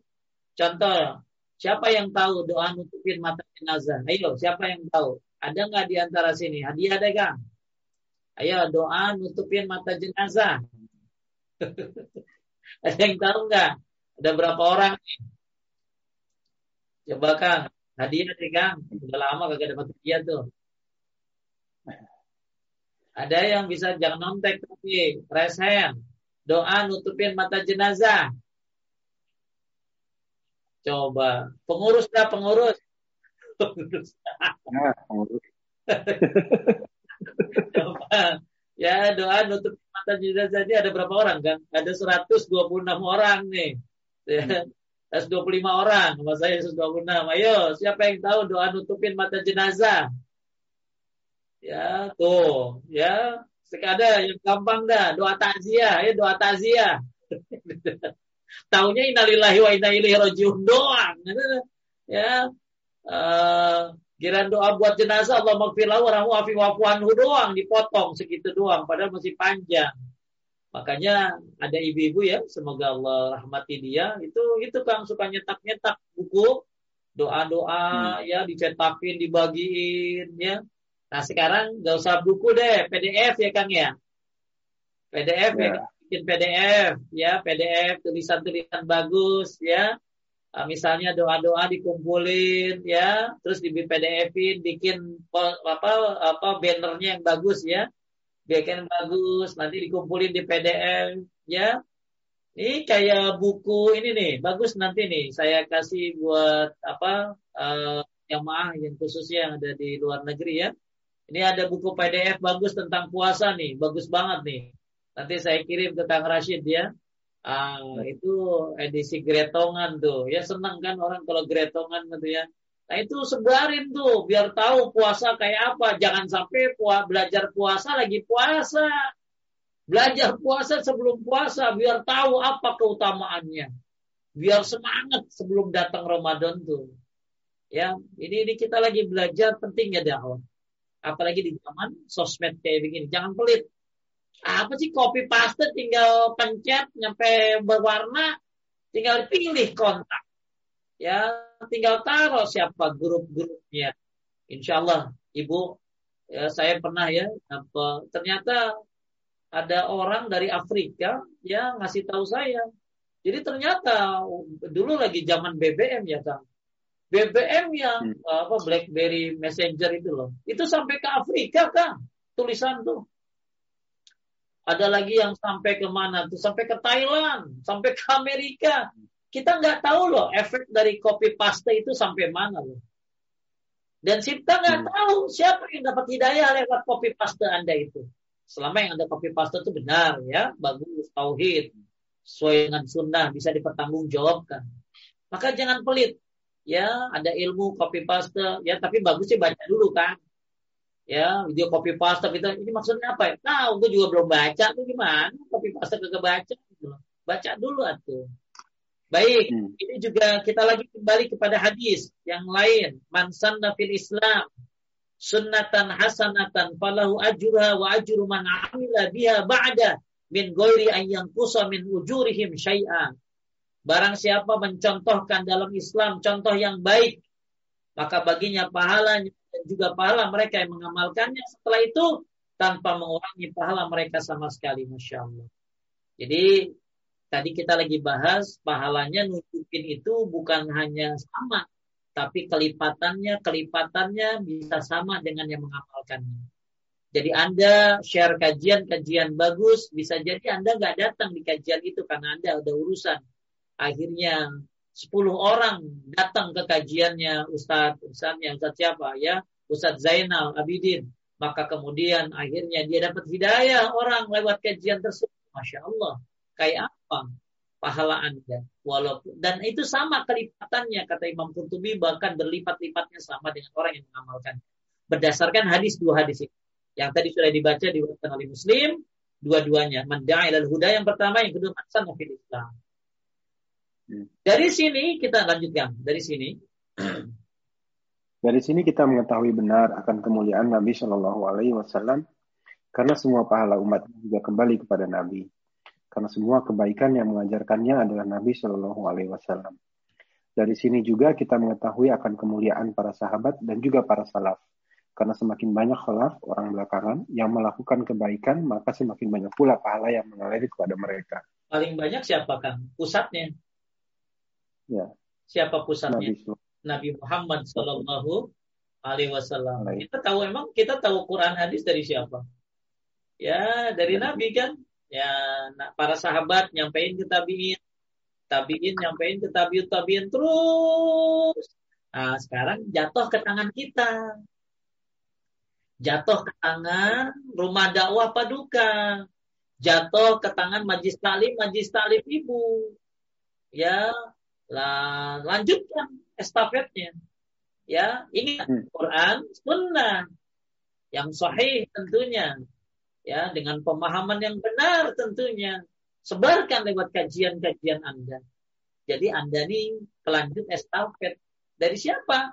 Dari Nabi Shallallahu Alaihi Wasallam. Maka apa yang dilakukan oleh rumah-rumah taklim, termasuk rumah dakwah paduka, ini adalah melanjutkan estafet dari Nabi Shallallahu Alaihi Wasallam. Maka bisa jadi loh kak, orang-orang yang ada di paduka kajian ini terus akhirnya ngajarin lagi, ngajarin lagi, masya Allah. Ternyata nggak sangka di akhirat, kok banyak banget ya onta merah saya. Ternyata kita nggak sangka orang itu ada yang mengajarkan, eh ada yang ngajarin lagi, ngajarin nggak tahu loh sampai ujungnya sampai mana. Maka terus istiqomah mengajarkan uh, agama ini ya apalagi dakwah tau tauhid. Apalagi dakwah tauhid. Lanjutkan. Dari sini juga dari sini juga kita mengetahui kenapa jumhur ulama mengingkari pengiriman pahala qiraat Al-Qur'an kepada Nabi Shallallahu alaihi wasallam karena hal itu tidak perlu dilakukan karena semua bacaan Al-Qur'an yang dibaca oleh umat beliau secara otomatis akan mengalir kepada Nabi tanpa harus dikirimkan Bahkan bukan hanya pahala al-qiraah, pahala al-qiraah, akan tetapi seluruh amalan mereka apa pun juga akan mengalir kepada Nabi. Karenanya para sahabat dan para salaf tidak dinukil dari mereka seorang pun yang menghadiahkan pahala kiraatul Quran kepada Nabi. Jadi jadi Nabi nggak usah dikirimin kirimin Fatihah kan? Al-Fatihah oh. untuk Nabi Muhammad. Nah, kenapa? Lah, jangankan jangankan Fatihah, baca Quran ente semuanya itu balik ke Nabi. Bahkan seluruh sunnah yang diajarkan oleh Nabi itu akan kembali kepada Nabi Shallallahu Alaihi Wasallam. Jadi Nabi yang paling banyak pahalanya, jangan dikirim-kirim gitu. Nah ini ya menurut uh, jumhur ulama ya uh, mengingkari orang yang kirim bacaan Quran buat Nabi Shallallahu Alaihi Wasallam ya Adapun membaca Quran maka termasuk ibadah yang afdol. Apa pun menghadiahkan pahala kepada Nabi SAW maka tidak dinukil dari mereka yang diakui pendapatnya bahkan seharusnya dilarang karena padanya ada bentuk melanggar melakukan perbuatan yang diizinkan oleh Nabi. Padahal para tilawah akan sampai kepadanya Nabi maksudnya sesuai dengan asal syariat beliau Shallallahu Alaihi Wasallam. Intinya Bapak Ibu ya pahala-pahala yang kita lakukan, amal-amal soleh yang kita lakukan yang berlandaskan dari Quran, hadis dari Nabi Sallallahu Alaihi Wasallam, maka itu semua pahalanya akan kembali kepada yang mengajarkan yang pertama kali. Siapa? Nabi Muhammad Sallallahu Alaihi Wasallam. Kemudian dapat pahala juga para sahabat tabiin tabiin sekarang juga jangan sampai kita berhenti sampai di pahalanya. Maka yuk kita sebarkan dakwah tauhid sejauh-jauhnya, sebanyak-banyaknya. Saya nggak tahu sampai mana siapa ya, wallahu alam bisa jadi dengan sebab satu undangan Anda kajian paduka, Anda copy paste, tiba-tiba ada orang yang dapat hidayah, kemudian dia ngajarin, terus berkembang berkembang entah sampai kapan. Mudah-mudahan itu jadi bekal kita onta-onta yang lebih baik daripada onta merah. Baik kita bahas sekarang poin yang terakhir beberapa faedah dari hadis di atas. Lanjutkan. Nah, yang pertama dalam riwayat lain disebut, disebutkan bahwa Ali bin Abi Thalib tidak beberapa faedah dari hadis di atas. Dan, ya, eh, boleh lanjut. Nah, lanjut faedah dari Nomor dua, lanjut keutamaan. Nomor dua, keutamaan Ali bin, bin Abi Thalib karena ia disebut sebagai orang yang mencintai Allah dan Rasulnya, begitu pula Allah dan Rasulnya mencintainya. Hadis ini sekaligus sanggahan bagi kalangan Khawarij yang mendiskreditkan Ali radhiyallahu anhu. Jadi ini kita berbicara tentang keutamaan Ali radhiyallahu anhu. Ali adalah menantunya Rasulullah Shallallahu Alaihi Wasallam, ya, dan dia mencintai Allah dan Rasulnya ya dan bahkan Allah pun mencintainya. Ya jadi hadis ini adalah termasuk sanggahan buat mereka orang yang hina Ali radhiyallahu anhu. Siapa tuh? Ya orang-orang khawarij. Ya orang-orang khawarij. Lanjut nomor tiga nomor tiga Allah memiliki sifat mahabbah atau cinta ya Allah memiliki sifat mahabbah sesuai dengan sesuai dengan uh, apa yang ditentukan oleh Allah ya lanjut Ali. Yang keempat, Ali Ali memiliki kesempurnaan dalam ittiba atau mengikuti petunjuk Nabi Shallallahu Alaihi Wasallam sehingga Allah mencintainya. Ya, uh, karena gini, ketika uh, wali Allah itu ada wali Allah itu kan ada dua ya, ada wali Allah yang yang teratas dan ada wali Allah yang yang pertengahan. Nah, wali Allah yang teratas adalah yang menjalankan yang wajib dan yang sunnah meninggalkan yang haram, yang makruh, bahkan meninggalkan di berlebih-lebihan. Itu wali Allah yang paling atas. Dia menjalankan yang wajib, yang sunnah, meninggal yang makruh, yang haram, bahkan yang berlebihan.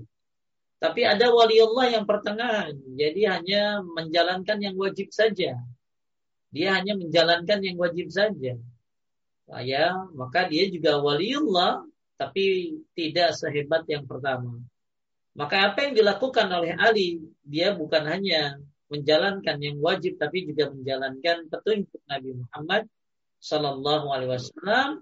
Karena siapa yang mencintai Nabi, maka Allah pun mencintainya. Ingat, Qul in kuntum Allah, fattabi'uni Allah. Ya, katakanlah ya siapa yang mencintai aku ya maka Allah akan uh, mencintainya. Siapa yang mencintai Allah maka cintailah Nabi Muhammad sallallahu alaihi wasallam. Qul in kuntum Allah. Siapa yang mencintai Allah maka ikutilah Nabi Muhammad sallallahu alaihi wasallam. Maka Ali memiliki kesempurnaan dalam ittiba kepada Rasulullah sallallahu alaihi wasallam sehingga Allah mencintai. Jadi kalau pengen dicintai Allah, maka cintailah Nabi Muhammad sallallahu alaihi wasallam ya lanjut nomor lima nomor lima mencintai Ali adalah tanda keimanan sedangkan membenci Ali adalah tanda kemunafikan lanjut nomor enam oh, nomor enam Allah akan mendatangkan kemenangan melalui tangan Ali ini pun terbukti dan menjadi bukti akan benarnya kenabian Nabi Shallallahu Alaihi Wasallam. Ya, kenapa? Ini salah satu tanda kenabian kenabian Nabi Muhammad Shallallahu Alaihi Wasallam. Kan Nabi mengatakan akan ada kemenangan dari tangan uh, Ali karena dia mencintai Allah dan Rasulnya. Sekali lagi saya tetapkan tadi di depan awal maka setiap kemenangan adalah disebabkan karena mencintai Allah dan Rasulnya. Yang ketujuh, yang ketujuh, para sahabat sangat bersemangat melakukan kebaikan. Sebagai tandanya, mereka selalu berdiskusi dalam hal-hal baik. Hal ini menunjukkan tingginya ilmu dan iman mereka. Kan begitu Nabi bilang bahwa besok akan dikasih komando perang, maka kan mereka pada ngobrol tuh malam-malam siapa ya dan mereka berharap gitu. Emang para sahabat tuh selalu berlomba-lomba pengen menjadi orang yang yang terbaik ya di sisi Allah dan Rasulnya. Ya, lanjut. Uh, yang kedelapan, Nabi Shallallahu Alaihi Wasallam menanyakan Ali dan ini menandakan selayaknya pemimpin menanyakan mengenai keadaan rakyatnya yang tidak bisa hadir. Ya, ya ini pemimpin yang luar biasa ya. Ya, lanjut ke sembilan. Eh, sembilan setelah Nabi Shallallahu Alaihi Wasallam mengusap dan mendoakan kebaikan pada Ali, maka ia tidak pernah merasakan sakit mata dan tidak pula merasakan lemahnya penglihatan sama sekali. Masya Allah. Ini diapain tadi Kang Ali? Di ludah ini. Di ludah ini. Ya. Makanya salah satu cara rukyah ya emang ada mudah kan ya ada. Kemudian wajib beriman yang ke-10 kepada takdir karena orang yang tidak berusaha malah mendapatkan bendera sedangkan yang telah berharap dari awal mendapatkannya kan Ali nggak datang ya. Ditanya mana Ali kan Ali nggak datang dia tapi ternyata yang berharap nggak dapat malah Ali yang nggak datang malah dapat nah inilah ya takdir ya. Ya yang penting kita sudah berniat baik maka dapat pahala pahala dari niatnya. Jadi Ali kan nggak ada. Mana Ali? Oh Ali lagi sakit. Ali lagi sakit ya padahal sahabat yang lain kan sudah berharap ya. Mudah-mudahan komando perang dikasih ke saya tapi mereka sudah berharap dengan harapan yang baik demi tegaknya Islam ya. Bukan demi followers ini bukan demi followers bukan demi kejayaan pribadi demi kejayaan Islam. Ternyata mereka sudah berharap ternyata yang dapat alim nah, inilah uh, salah satu beriman kepada tak takdir ya. Yang penting kita sudah berniat baik itu sudah jadi pahala. Yang ke sebelas, hadis ini mengajarkan untuk tawakal menyandarkan hati pada Allah dan bukan pada sebab, namun yang namanya tawakal tetap dengan melakukan usaha dan melakukan usaha tidak menafikan tawakal. Jadi jangan sampai tawakal kagak usaha kan. Ya, jadi Anda bertawakal ya dengan cara berusaha dan berusaha ya bukan berarti dia tidak bertawakal Lanjut nomor 12. Nomor 12, adab ketika berperang yaitu jangan sampai suara yang menggelisahkan itu terdengar. Ya, lanjut 13. Nomor 13, hadis ini menunjukkan bahwa dakwah yang pertama dan utama adalah mendakwahkan tauhid dan anti syirik. Baik. Ya, uh, ini sudah sering dibahas ya, nomor 14.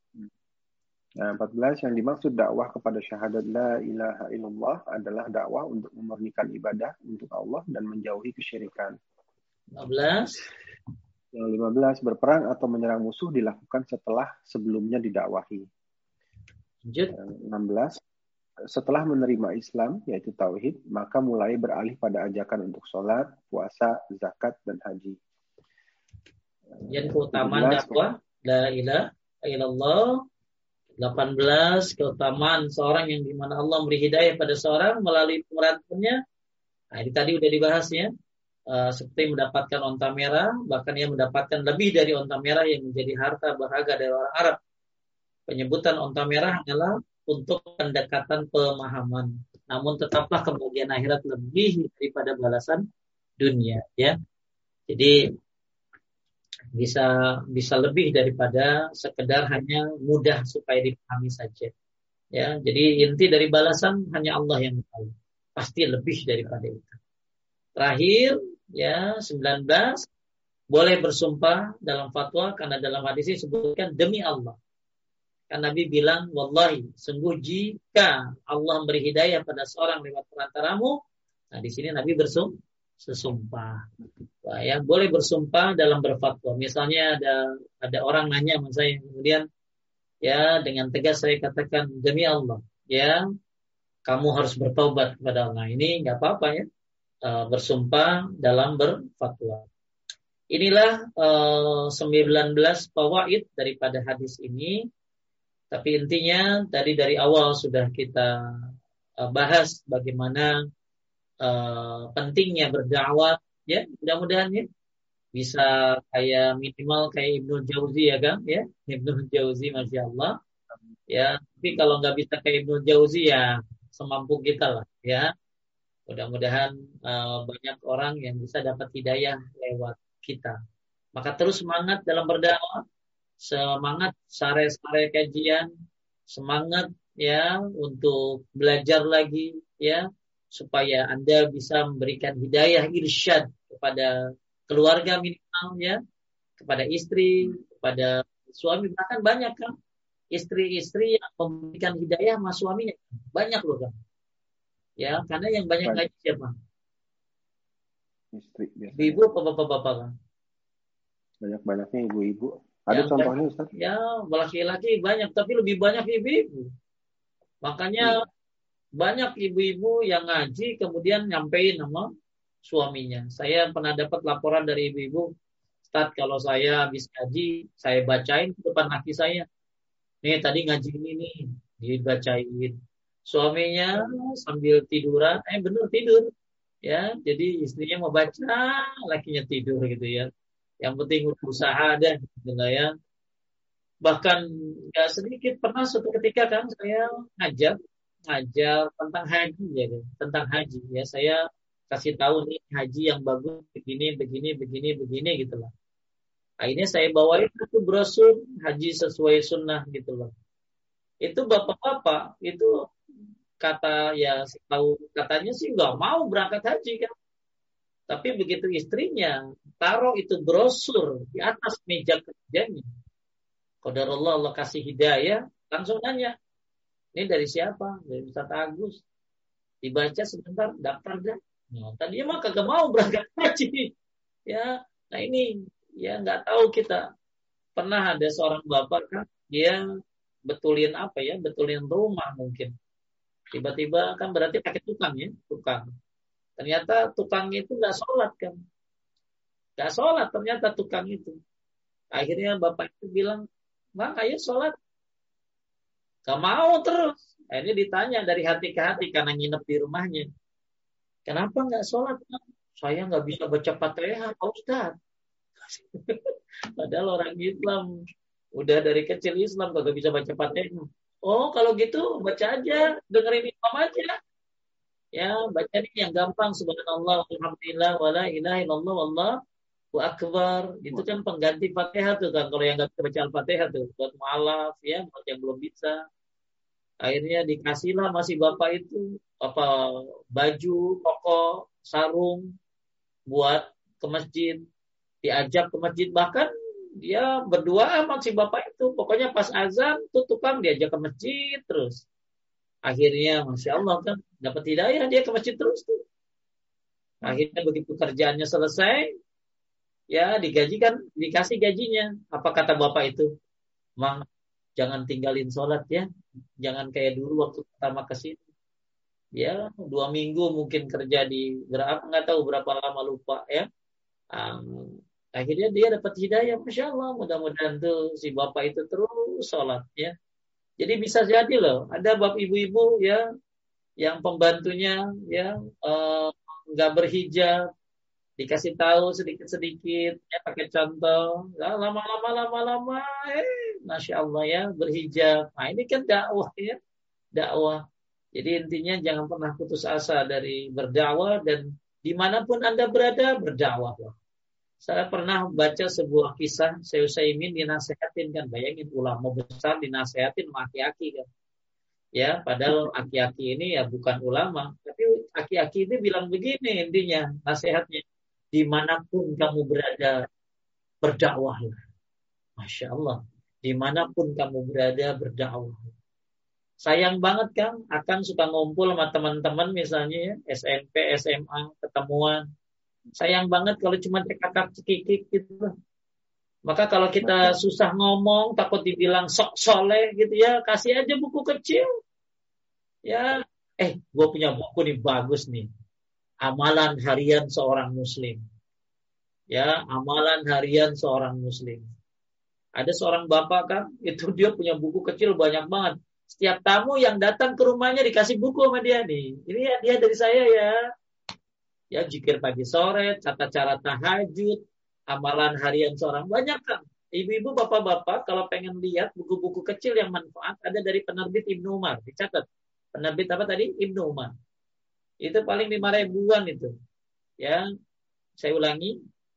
ada penerbit namanya Pustaka Ibnu Umar. Pustaka Ibnu Umar.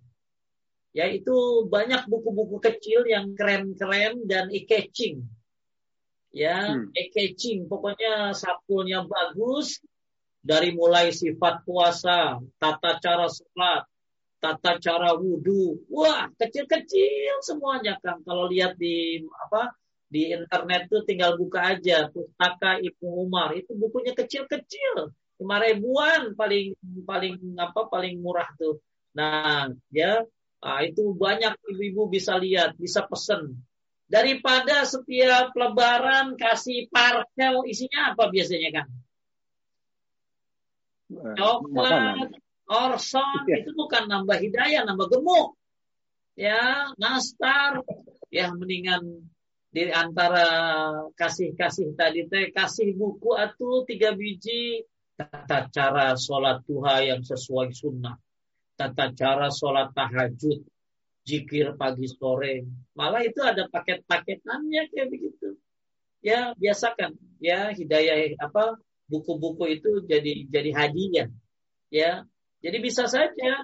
Dia nggak baca kan bisa jadi di buku dikasih supirnya. Eh supir yang dapat hidayah supir yang dapat hmm. hidayah. Ya, jadi banyak cara untuk uh, apa menyampaikan hidayah. Bukan hanya menjadi seorang ustadz. Kalau anda nggak bisa ya udah cari cara yang lain. Ya, share-share link-link yang bagus, kajian-kajian bagus, termasuk buku-buku tadi. Ya, Nah, ibu tuh beli ya buku apa tadi dari Pusaka Ibnu Umar, judulnya Amalan Harian Seorang Muslim, bagus itu. Seorang Muslim tuh sehari ngapain aja sih gitu loh. Ya kasih itu amal orang-orang yang membutuhkan. Ya bahkan kan kalau ada perkawinan, saya saranin tuh kan orang perkawinan suka ngasih apa sih namanya kan? Souvenir ya. Ya, souvenir apa ya, nah, ya daripada kasih souvenir yang kagak jelas, ya mendingan kasih ini souvenirnya jikir pagi sore. Masya Allah luar biasa. Mudah-mudahan uh, bisa jadi hidayah ya buat orang yang menerimanya. Kalaupun tidak jadi hidayah buat dia, buat orang lain. Ya, wallahu a'lam. Tapi mungkin ada yang menanya. Alhamdulillah, terima kasih. Saya ini kemarin baru aja dapat dapat gambar Ustaz dari ada yang ngirim ke saya, sangat bagus sekali saya share Ustaz. Dalam bahasa Inggris saya saya terjemahkan mungkin nanti. Ini bagus nih Ustaz. Jadi uh, orang non Muslim itu nggak baca Quran dan baca tidak baca hadis mereka membaca melihat kita sebagai contoh. Jadi apa sebaiknya menjadi contoh yang baik lah untuk mewakili Islam. Oh iya iya bagus sih ya. ya gitu. Mereka kan nggak baca ya. kan.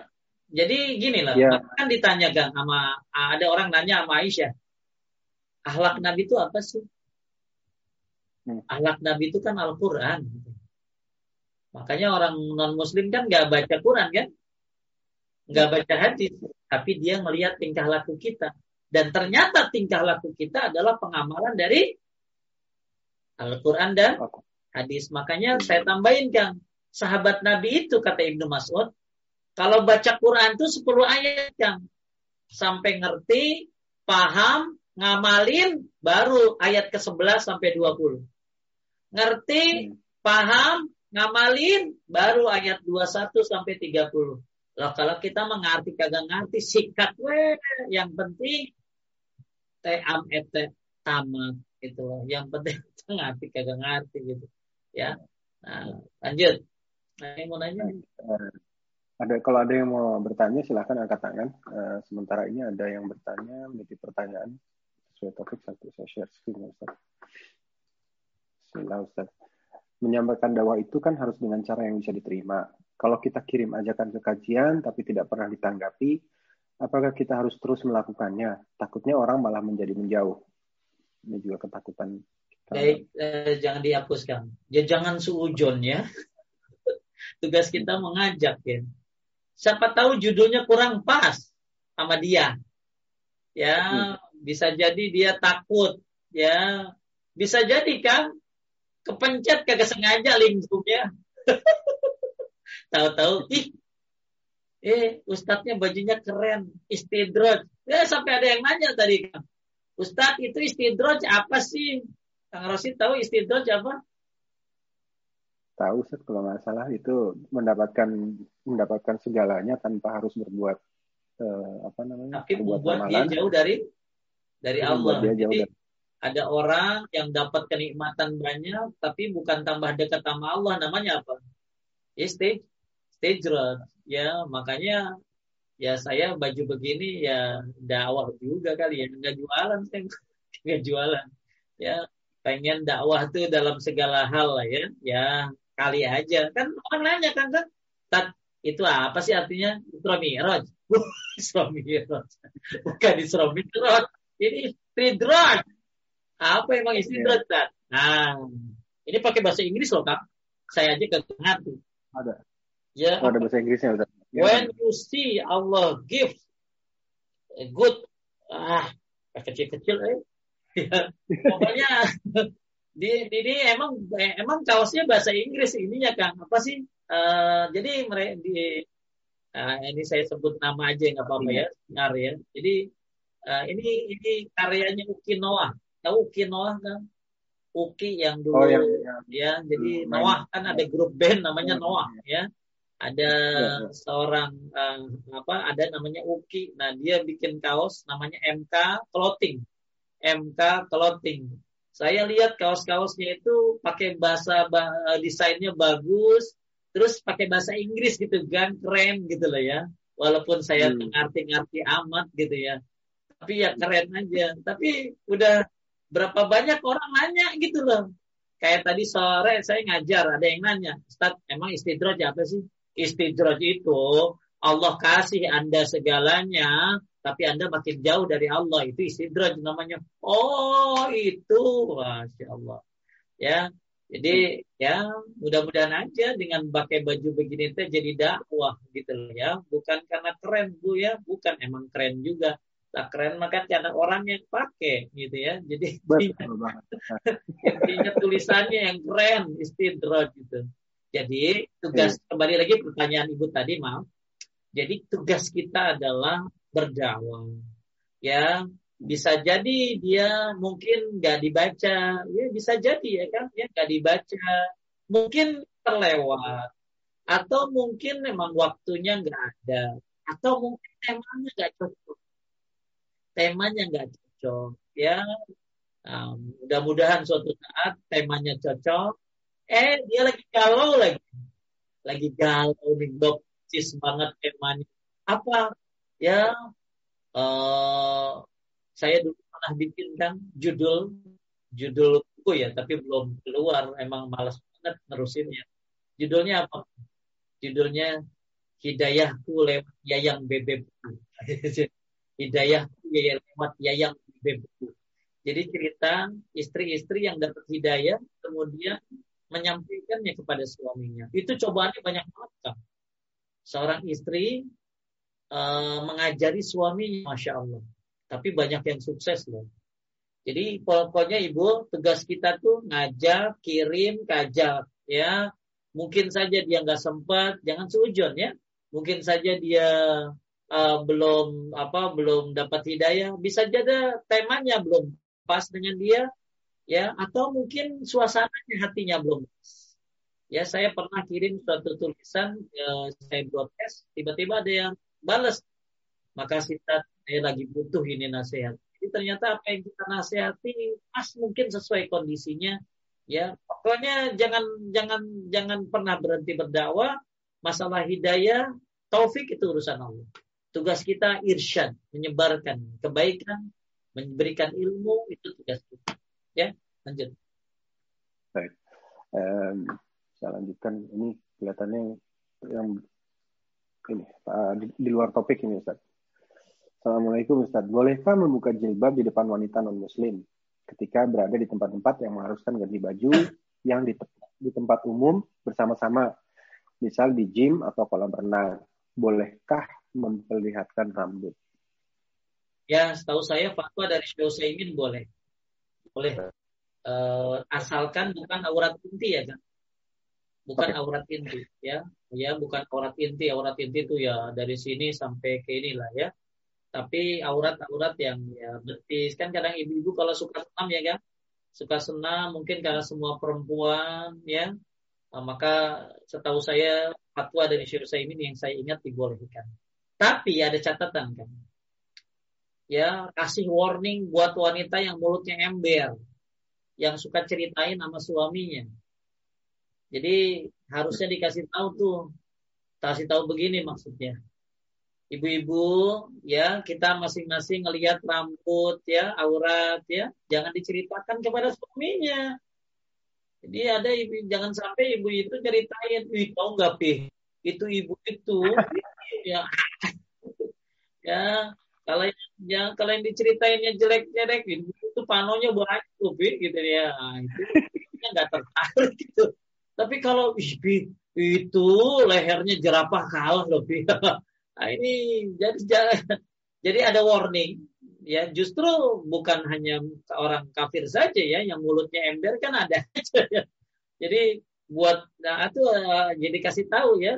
Ya jangan menceritakan aurat yang Anda lihat kepada suami Anda ataupun orang lain. Ya makanya auratnya jangan jangan aurat inti ya ya ya cukup dari tadi leher sampai ke betis ya nggak apa-apa Anda memperlihatkan awal Anda di tempat buka jilbab walaupun di situ ada wanita non muslim ya yang penting bukan laki-laki yang melihat dia. Berikutnya apa nih Pak Ustadz? Menjelang Ramadan banyak undangan atau ajakan buka bersama anak-anak yatim di hotel-hotel dengan dress code tertentu atau seragam mewah dan foto-foto dengan menyewa fotografer beredar di medsos. Bagaimana hukumnya Pak Ustaz? Takut menjadi amal yang salah. Yang salah. Nah, Ramadan banyak undangan, ajakan bukber bersama anak yatim di hotel. Emang masih ada bukber jaga COVID begini? Ini tahun berapa dia nanya nih? Ada tahunnya nggak kan? Ya.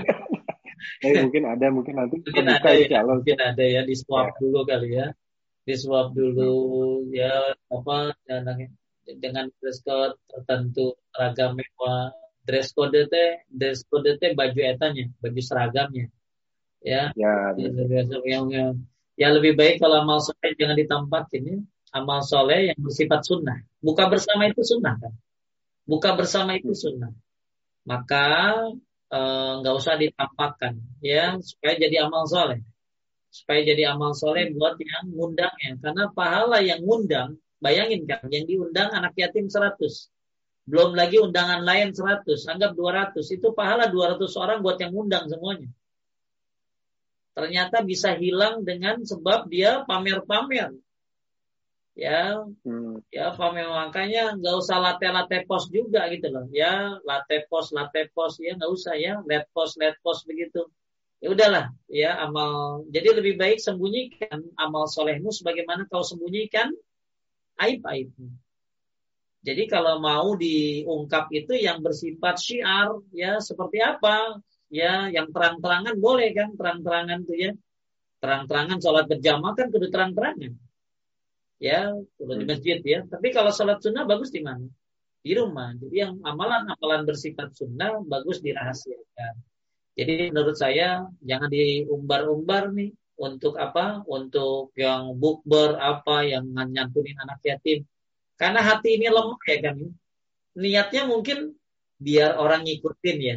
Biar orang ngikutin. Eh lama-lama tiba-tiba banyak yang komen, Masya Allah, Tabarakallah, dah ibu memang wanita soleha, pokoknya ibu mati OPBGT dah, nggak ada duanya, kayaknya calon bidadari surga deh, mulu, itu hatinya langsung dar der dor dar der dor.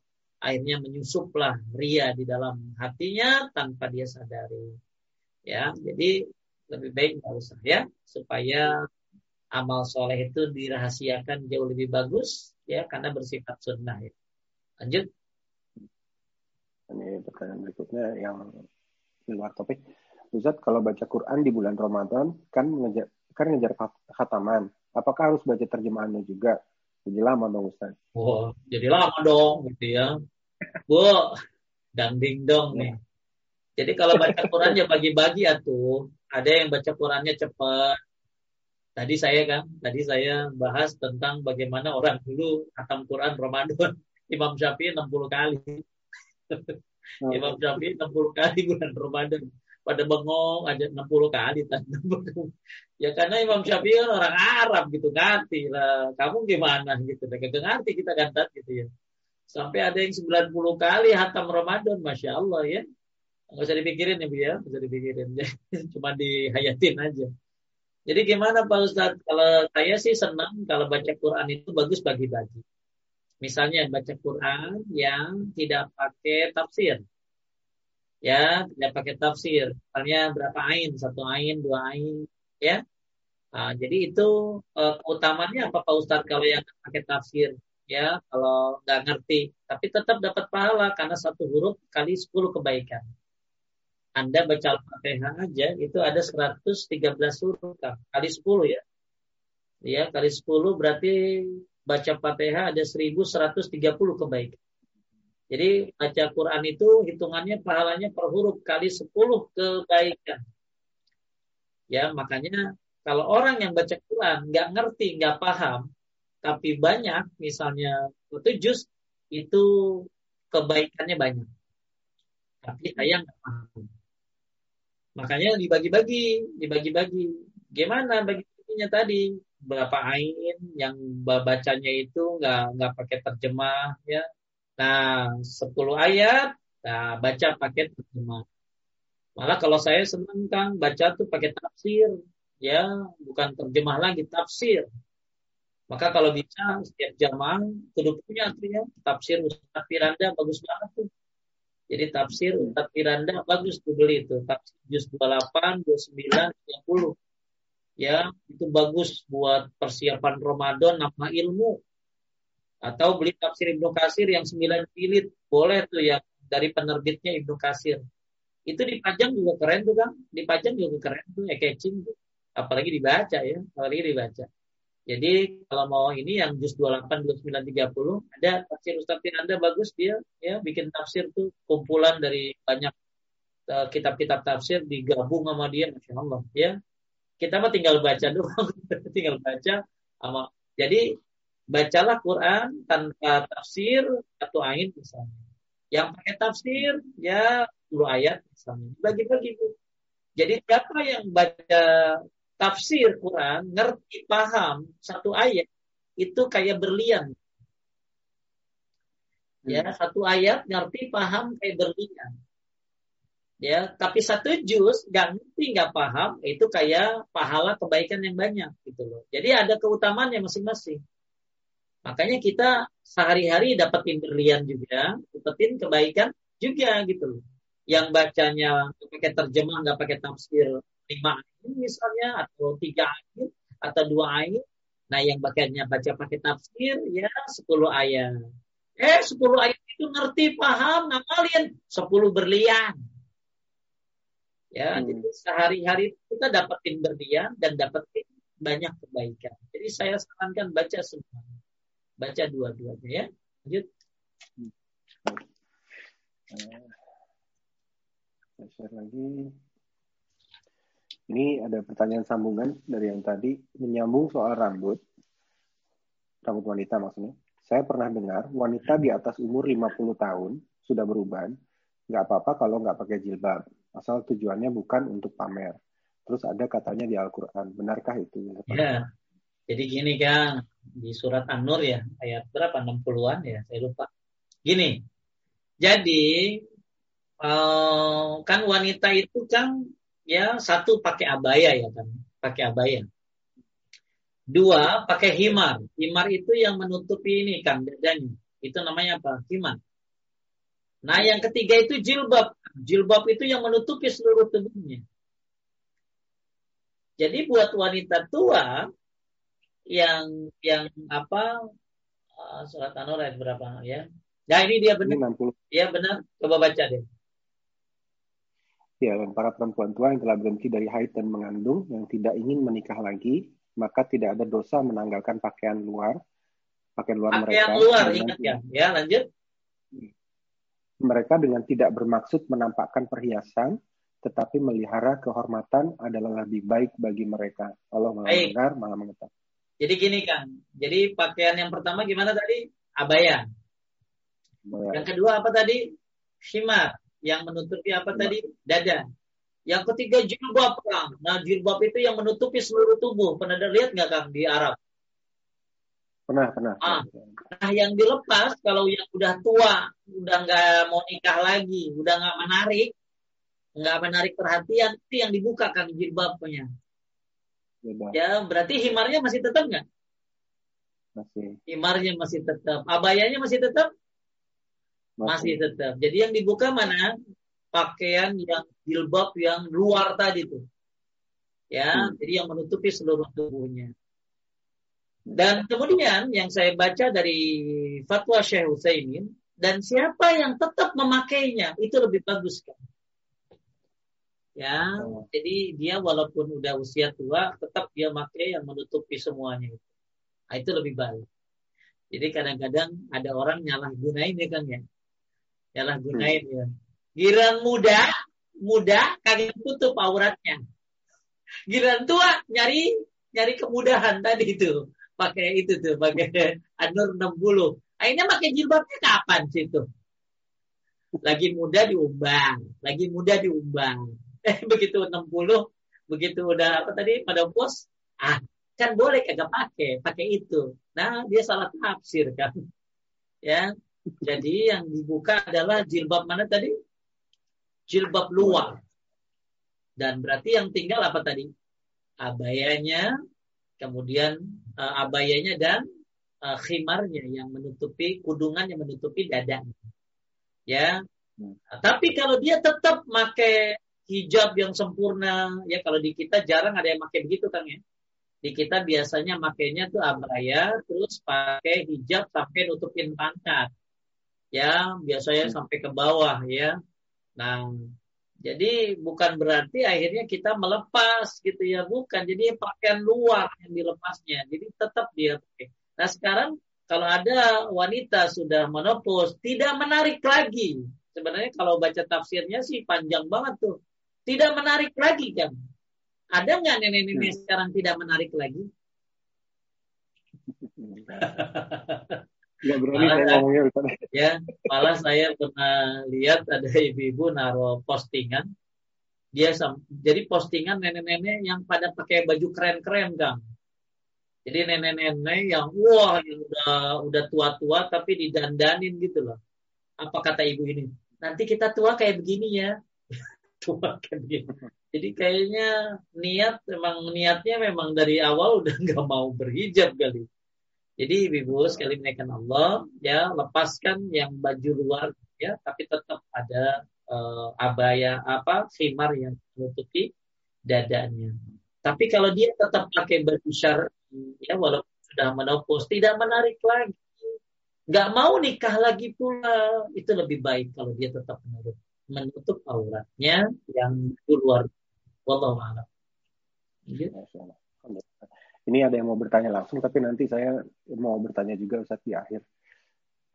Baik, ini uh, Dewi di Hampshire, di UK. Silahkan di Amir.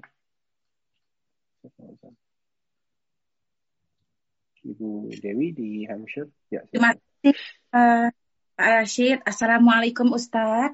Waalaikumsalam warahmatullahi wabarakatuh.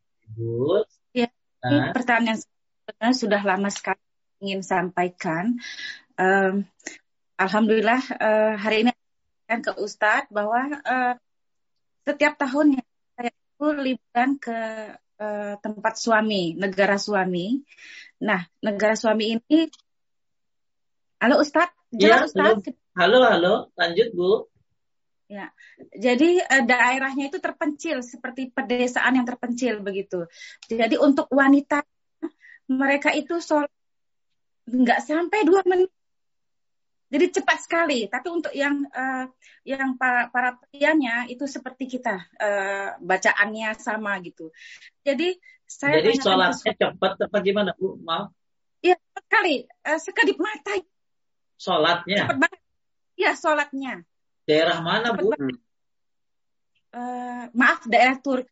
Tapi di pelosoknya gitu, di oh, desanya. Di luar negeri. Iya, iya. Oh, bukannya yang taraweh di mana tuh di Jawa itu bukan ya? Kan ada bukan. tuh kalau bukan. kalau, uh, ya. bukan salah bukan daerah itu ya Bu ya, bukan ya? Oh, bukan.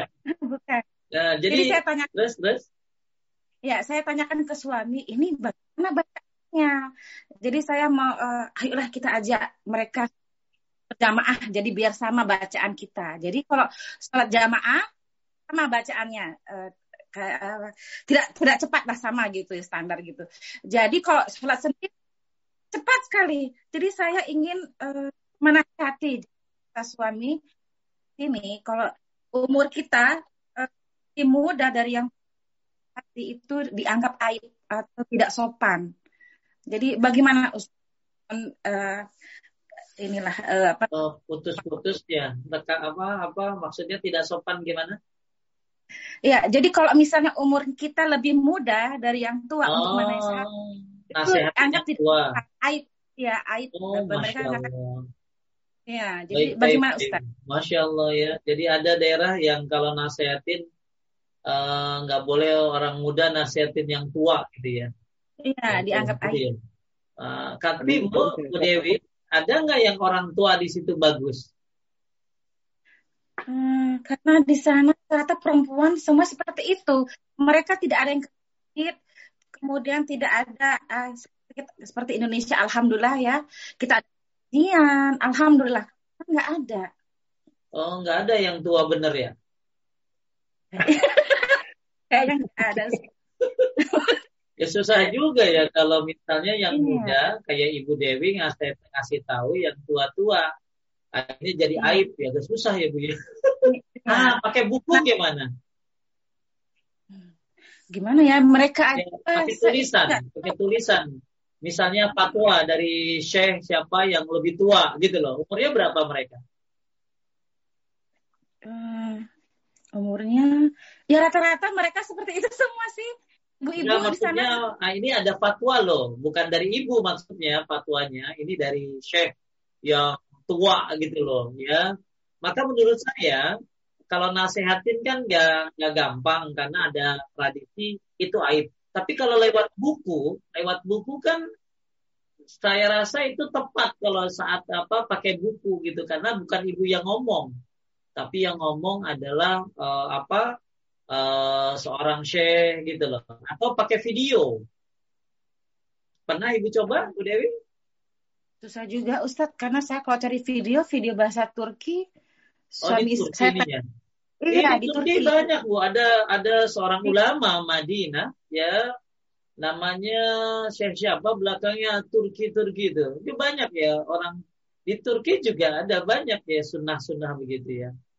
Oh, jadi daerah Turki ya, daerah Turki. Ya, jadi di pedesaan. Turki ini ada daerah yang kalau sholatnya cepat sekali, kemudian uh, kalau dinasehatin nggak boleh sama yang muda, harus sama yang tua begitu ya. Nah, iya. kalau saran saya, coba ibu searching buku-buku di perpustakaan atau di mana yang berbahasa Turki, tapi iya. sesuai dengan sunnah ya nah itu ibu apa ibu scan atau ibu beli bukunya atau ibu cari PDF-nya atau hmm. cari buku-buku yang mudah bagi mereka nah ibu kasih lah ya nah bagusnya ibu deketin paling tua siapa di situ ya nah yang paling tua ibu deketin mudah-mudahan dia dikasih buku itu akhirnya dapat hidayah hidayah ya kayak gini bu ada satu situs situs namanya Islam Question and Answer. Itu itu berbagai bahasa, Bu. Oh iya. Apa namanya tadi? Question and Answer itu bahasa Inggris. Question and answer. Bahasa Arabnya soal awal jawab. Itu ada berbagai Jepang, pokoknya dari berbagai bahasa itu itu situs dikelola oleh uh, Syekh uh, Muhammad uh, bin Saleh Al Munajjid. Ya, itu berbagai bahasa, berbagai bahasa. Nah, ibu coba uh, cari yang bahasa Turki, ya, bahasa Turki. Kemudian nanti juga saya coba kalau eh, cuman masalahnya belum buka kali ya di Mekah Madinah itu banyak ya bu ada toko buku di Mekah Madinah itu ada toko buku di di Hilton. Itu dari berbagai macam bahasa bu. Dari mulai Inggris, Cina ya setahu saya banyak buku-buku dari berbagai bahasa. Karena dakwah dakwah dari negeri Saudi Arabia ini kan berbagai negara bu. Nah bahkan yeah. ibu kalau nanti pergi umroh Bu Dewi uh, udah pernah ya pergi umroh nanti ibu bisa uh, ke Masjid Nabawi atau Masjidil Haram minta buku ceramah, video atau buku yang berbahasa Turki. Nanti dikasih komplit. Hmm. Ah, itu banyak kok sekarang ya dakwah itu udah sampai ke seluruh dunia insya Allah ya. Bahkan uh, di negara di Saudi maksudnya di Masjidil Haram dan Masjidil uh, Masjid Nabawi itu ada ada apa apa ada ada ada bukan toko apa sih namanya uh, tempat ya. Ibu bisa nyari Quran bahasa apa aja minta sama dia mau bahasa apa. Ya terus nyari hadis mau bahasa apa aja ada. Tinggal minta sama apa sama askarnya ya sama penjaganya tanya di mana saya bisa mendapatkan buku-buku buku-buku hadis buku-buku nasihat baik video kaset ataupun uh, tulisan dari bahasa Turki. Nanti dikasih tahu deh bu. Ya nah nanti ibu bawa ibu fotokopi ibu apa. Nah coba kasih sama tetua-tetuanya tuh. Ya nah mudah-mudahan ibu nggak nasehatin. Itu kan ibu bukan nasehatin ibu ngasih hadiah. Kasih hadiah. Ya, ya kalau bisa tambahin duit biar seneng ya. Ada buku ada coklat gitu ya oh coklat ya. senang. Oh apa nih? Ada duit 100 dolar ya. Terus ada bukunya. Nah itu insya Allah bu. Ya. Akan akan ya. Mungkin lihat bukunya tadinya nggak seneng tapi begitu ada dolarnya jadi seneng ya. Ya kadang-kadang orang nggak bisa ditaklukkan dengan hal yang yeah. yang itu ya tapi bisa ditaklukkan dengan hadiah dengan hadiah. Hmm. Jadi nanti ibu kasih hadiah saya coba nanti ya saya juga kalau umurah udah buka pengen banget coba cari yang bahasa apa tadi Turki ya bahasa, bahasa Turki, Turki. Ya. karena di orang Turki di Mekah Madinah kan banyak tuh yang umroh Ya, ya cuma biasanya tua-tua ya Bu ya. Iya, mereka tua-tua. Ya, coba deh Pak Rosid kalau lihat umroh, ya orang Turki itu tua-tua ya. Ya, ya. Karena katanya yang umroh dan haji itu yang buat yang tua-tua aja, nggak tahu betul apa enggak. Iya, ya. mereka. Mudah-mudahan Bu Dewi dimudahkan ya. Dimudahkan. Amin, amin. Semangat ya Bu ya. Semangat. Mudah-mudahan jadi ladang hadiah, ladang hidayah buat mereka. Kasihan ya udah tua, sholatnya kagak bener bu.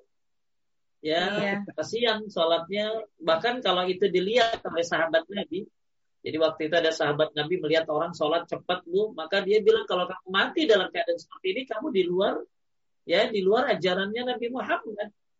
Ya sayang ya, karena tidak tumak, tidak tumak nina ya, tidak tumak iya. Makanya coba nasihatin mereka lewat buku, lewat kaset, lewat video, tapi yang ceramah orang Turki juga kalau bisa.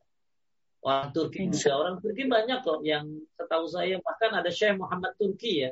Di Mekah atau Madinah saya lupa dia dari Turki uh, apa nah apalagi orang Turki yang ceramah pasti bisa lebih mengenal lagi. Semoga dimudahkan buat Bu Dewi ya. Amin. Amin. Amin. Amin. Terima kasih Ustaz. Sama, Ibu. Terima kasih Bu Dewi. Alhamdulillah uh, saya lihat lagi ya gitu baik. Uh, Ustaz sebelum kita ke penanya langsung, saya tadi mau nanya nih Ustaz, kita kan di sini di terutama di Indonesia ya banyak nih tokoh-tokoh ya dalam tanda kutip tokoh-tokoh yang akhir-akhir ini dengan dengan gencarnya bilang mengatakan bahwa sebetulnya uh, hijab itu tidak wajib, tidak ada dalam Al-Quran dan ini masuk ke dalam uh, masuk ke dalam ke, apa, kepala teman-teman ya beberapa teman kita dan itu masuk dan kemudian uh, bagi kami yang di sini agak sulit untuk uh, menerangkan gitu itu gimana Ustaz? Bagaimana sebaiknya Ustaz? Uh, uh, ada di ya udah ada bantahannya Kang Rashid bantahan terhadap beliau ya beliau hmm. beliau itu yang itu orang-orang jil ya ya, hmm. uh, ya nanti akan saya kasih situs-situsnya. Teh Ica tolong uh, kasih uh, Kang Rashid atau uh, siapa yang ada di sini yang mungkin murid saya itu ada uh, banyak sekali ya bantahan buat jil apa sih jil itu jaringan Islam liberal ya tentang jilbab bukan kewajiban namun pilihan itu buat Jelka. Nah, saya kasih tahu judulnya kan. Jilbab bukan kewajiban namun pilihan. Bantahan buat jil. Ya, itu satu. Ada bagian satu, ada bagian dua. Kemudian ada lagi keracunan prof titik-titik. keracunan hmm. prof titik-titik dalam membolehkan membuka aurat. Banyak banget kan. Nah, ini judul-judulnya banyak banget. Maka uh, coba cari search engine-nya di YouFit kan. Okay. YouFit, jadi nanti saya kasih search engine. YouFit itu bikin search engine ya. Jadi YouFit itu YouFit Network lah ya. ya YouFit search engine itu bisa dibuka bantahan terhadap jilbab. Nah, itu keluar tuh. Si bapak itu juga ada di situ sebutin banyak banget ya. Bantahannya hmm. banyak banget ya, bantahannya banyak sekali. Uh, sampai benarkah uh, apa uh, budaya Arab gitu loh ya nanti jadi bantahan-bantahan semuanya dan yang bantah itu saya udah tahu banyak banget dari dulu ya banyak banget. Jadi beliau aja tuh yang aneh. Ya ya ya makanya kenapa orang kita itu kalau agama tuh kayak prasmanan yang yang enak diambil yang yang cocok diambil gitu nah, yang sesuai. Makanya sekarang ini banyak.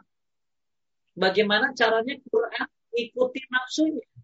Bukan nafsunya ngikutin Quran itu sekarang. Alhamdulillah ya banyak orang bagaimana caranya Quran hadis ikutin nafsunya. Bukan nafsunya ngikutin Quran dan hadis. Jadi mereka cari cocok-cocok logi. Cocok logi dan ini cocok logi ya maka bantahnya banyak sekali ya. Dan nah inilah munculnya orang-orang seperti ini ya yang harus siap kita ya membantu mereka. Dan ternyata baterainya udah banyak banget tinggal nanti akan buka. Nanti saya search engine-nya saya kasih. Kalau akan buka search engine-nya nanti ketik aja bantahan terhadap pil tentang bab udah keluar semuanya. Wah yang bantah ya termasuk nih yang rajin Ustadz Firanda ya bantahan terhadap uh, para pengekor si bapak itu. Ya Mudah-mudahan dapat ini. Lanjut. Baik. Eh, baik, tadi Mbak Sofi eh, jadi nanya nih, Mbak Sofi kok hilang? Oh putus kayaknya. Oh terputus keluar. Tadi, Hah? oh ya. Baik, ini ada pertanyaan terakhir. Eh, sebentar. Apa saya? Ya, ini dia. Ini ada dua ya. Oh ya, Bismillah. Apa Ustaz mau nanya? Yang pertama, cara niat sholat yang kita pelajari pakai usoli, dan seterusnya, dan seterusnya. Untuk wanita, sebaiknya sholat di rumah atau di masjid. Masjidnya di depan rumah. Jazakumullah Ini maksudnya jadi, sholat fardu dan sholat Jadi kalau uh, kalau sholat itu, Bu, cukup niat di hati ya. Kalau mau pakai usoli di hati.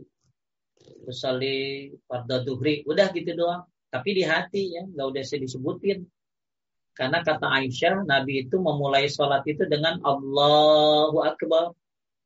Ya, dari Ibnu Umar, Nabi itu mulai sholat dengan Allahu Akbar. Jadi nggak ada Nabi mau sholat usolli fardhu duhri arba rokaatin mustaqbilal kiblati nggak ada ya.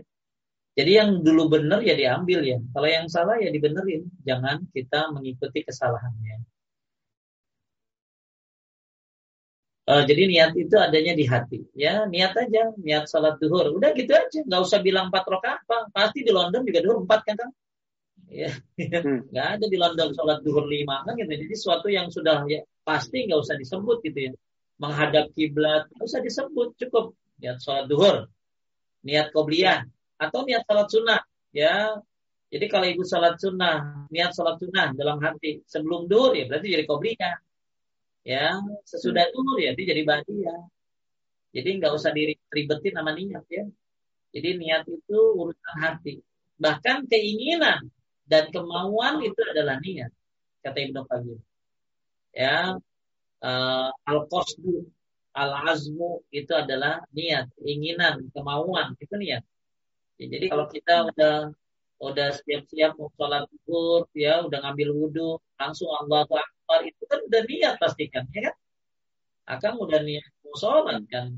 Nggak ada ibu pakai mau kena anak bilang mami mau ini ya? Nggak ada pasti anak aja bilang mami mau sholat ya gitu loh. Itu orang lain tahu ibu mau sholat gitu ya.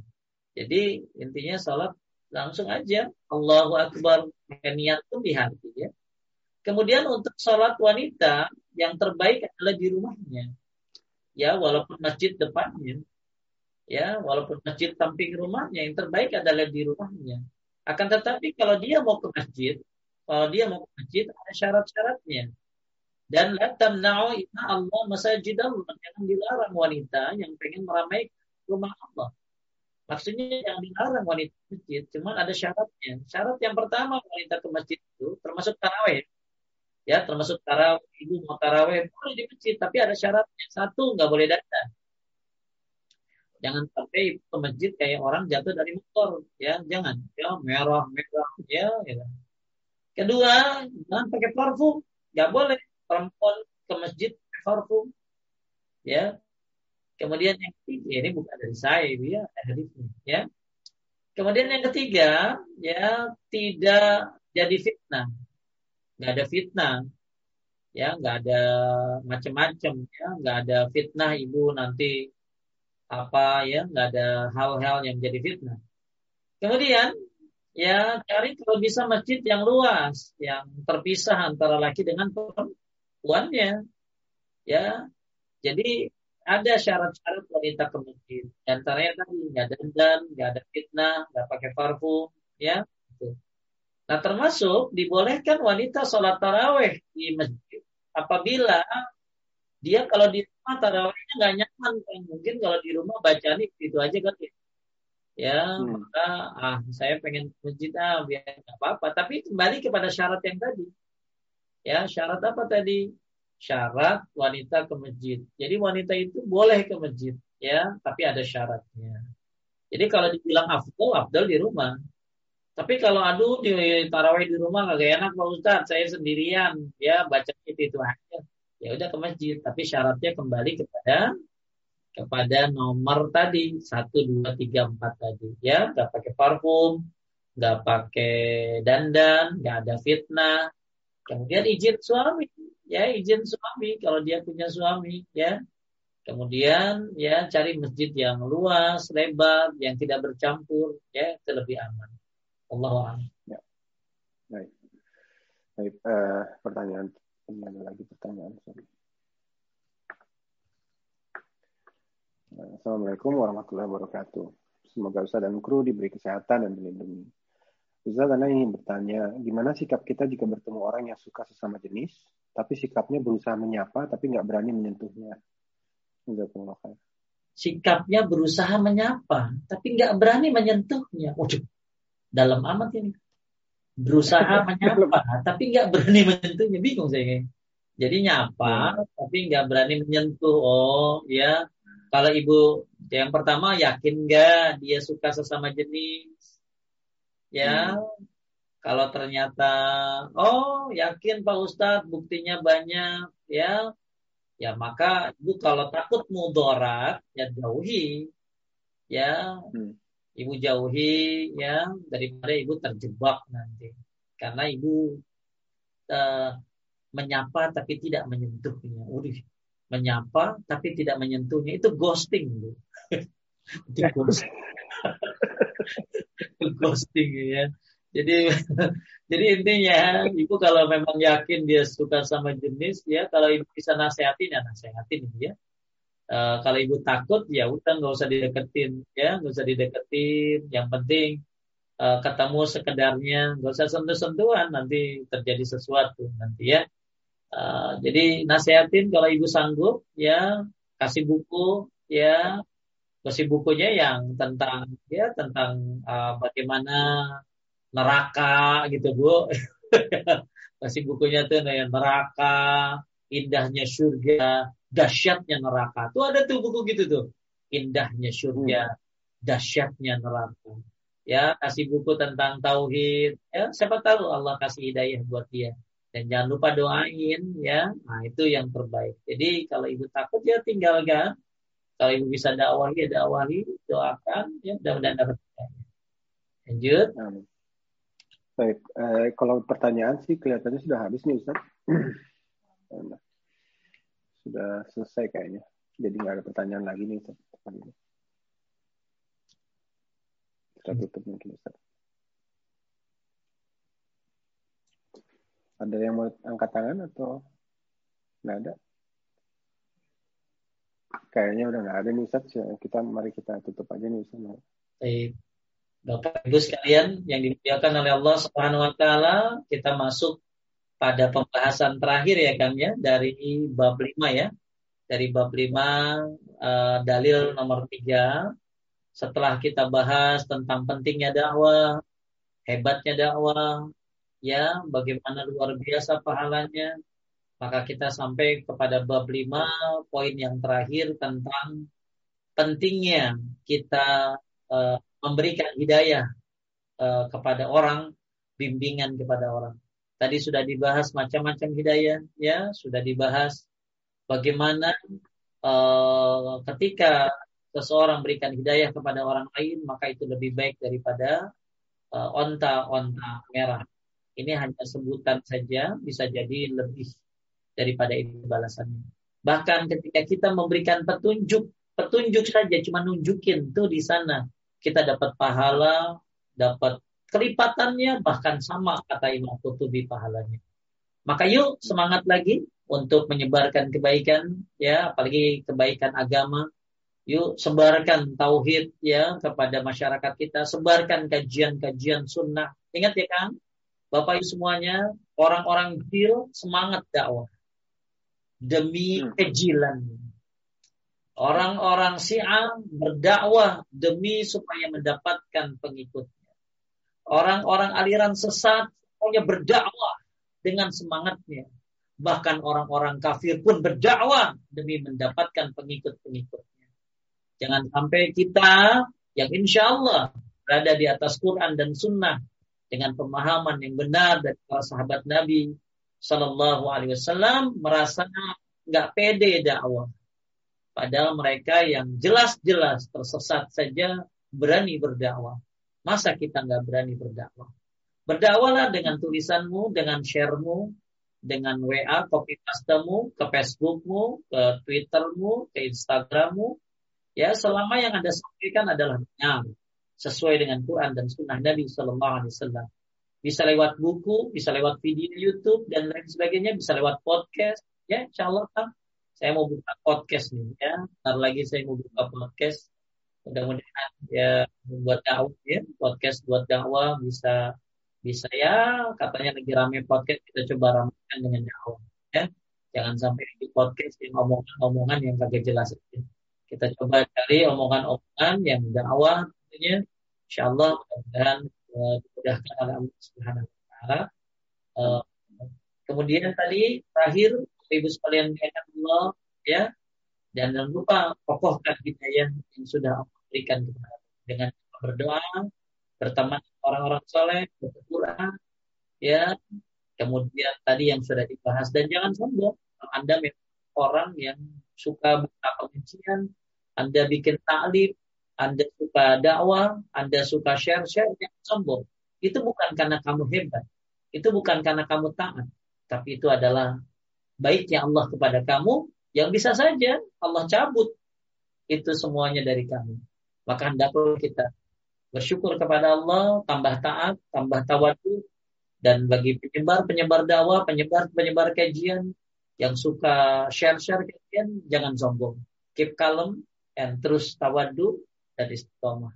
Semoga kita semuanya istiqomah dalam berdakwah dan menyampaikan hidayah. Mudah-mudahan bisa mencontoh minimal Ibnu Jauzi yang tadi sudah kita bahas mengislamkan 100 ribu orang-orang Yahudi dan Nasrani eh 20 ribu dan berikan taubat ya menasehati 100 ribu manusia sehingga kembali kepada Allah. Mudah-mudahan para uh, kajian paduka ini lebih banyak lagi insya Allah. Kita tutup dengan ibaratul majlis. Subhanaka Allahumma wa bihamdika asyhadu an la ilaha illa anta astaghfiruka wa atubu ilaik. Assalamualaikum warahmatullahi wabarakatuh. Waalaikumsalam warahmatullahi wabarakatuh. Sebagai Insya Allah uh, selama sepanjang bulan April ini ya, Insya Allah. Eh bulan April ya. Kita bersama setiap weekend nih bersama Ustadz Agus Hendra insya Allah begitu begitu pula di Ramadan nanti baik eh, kami mohon maaf jika ada kekurangan dan kesalahan.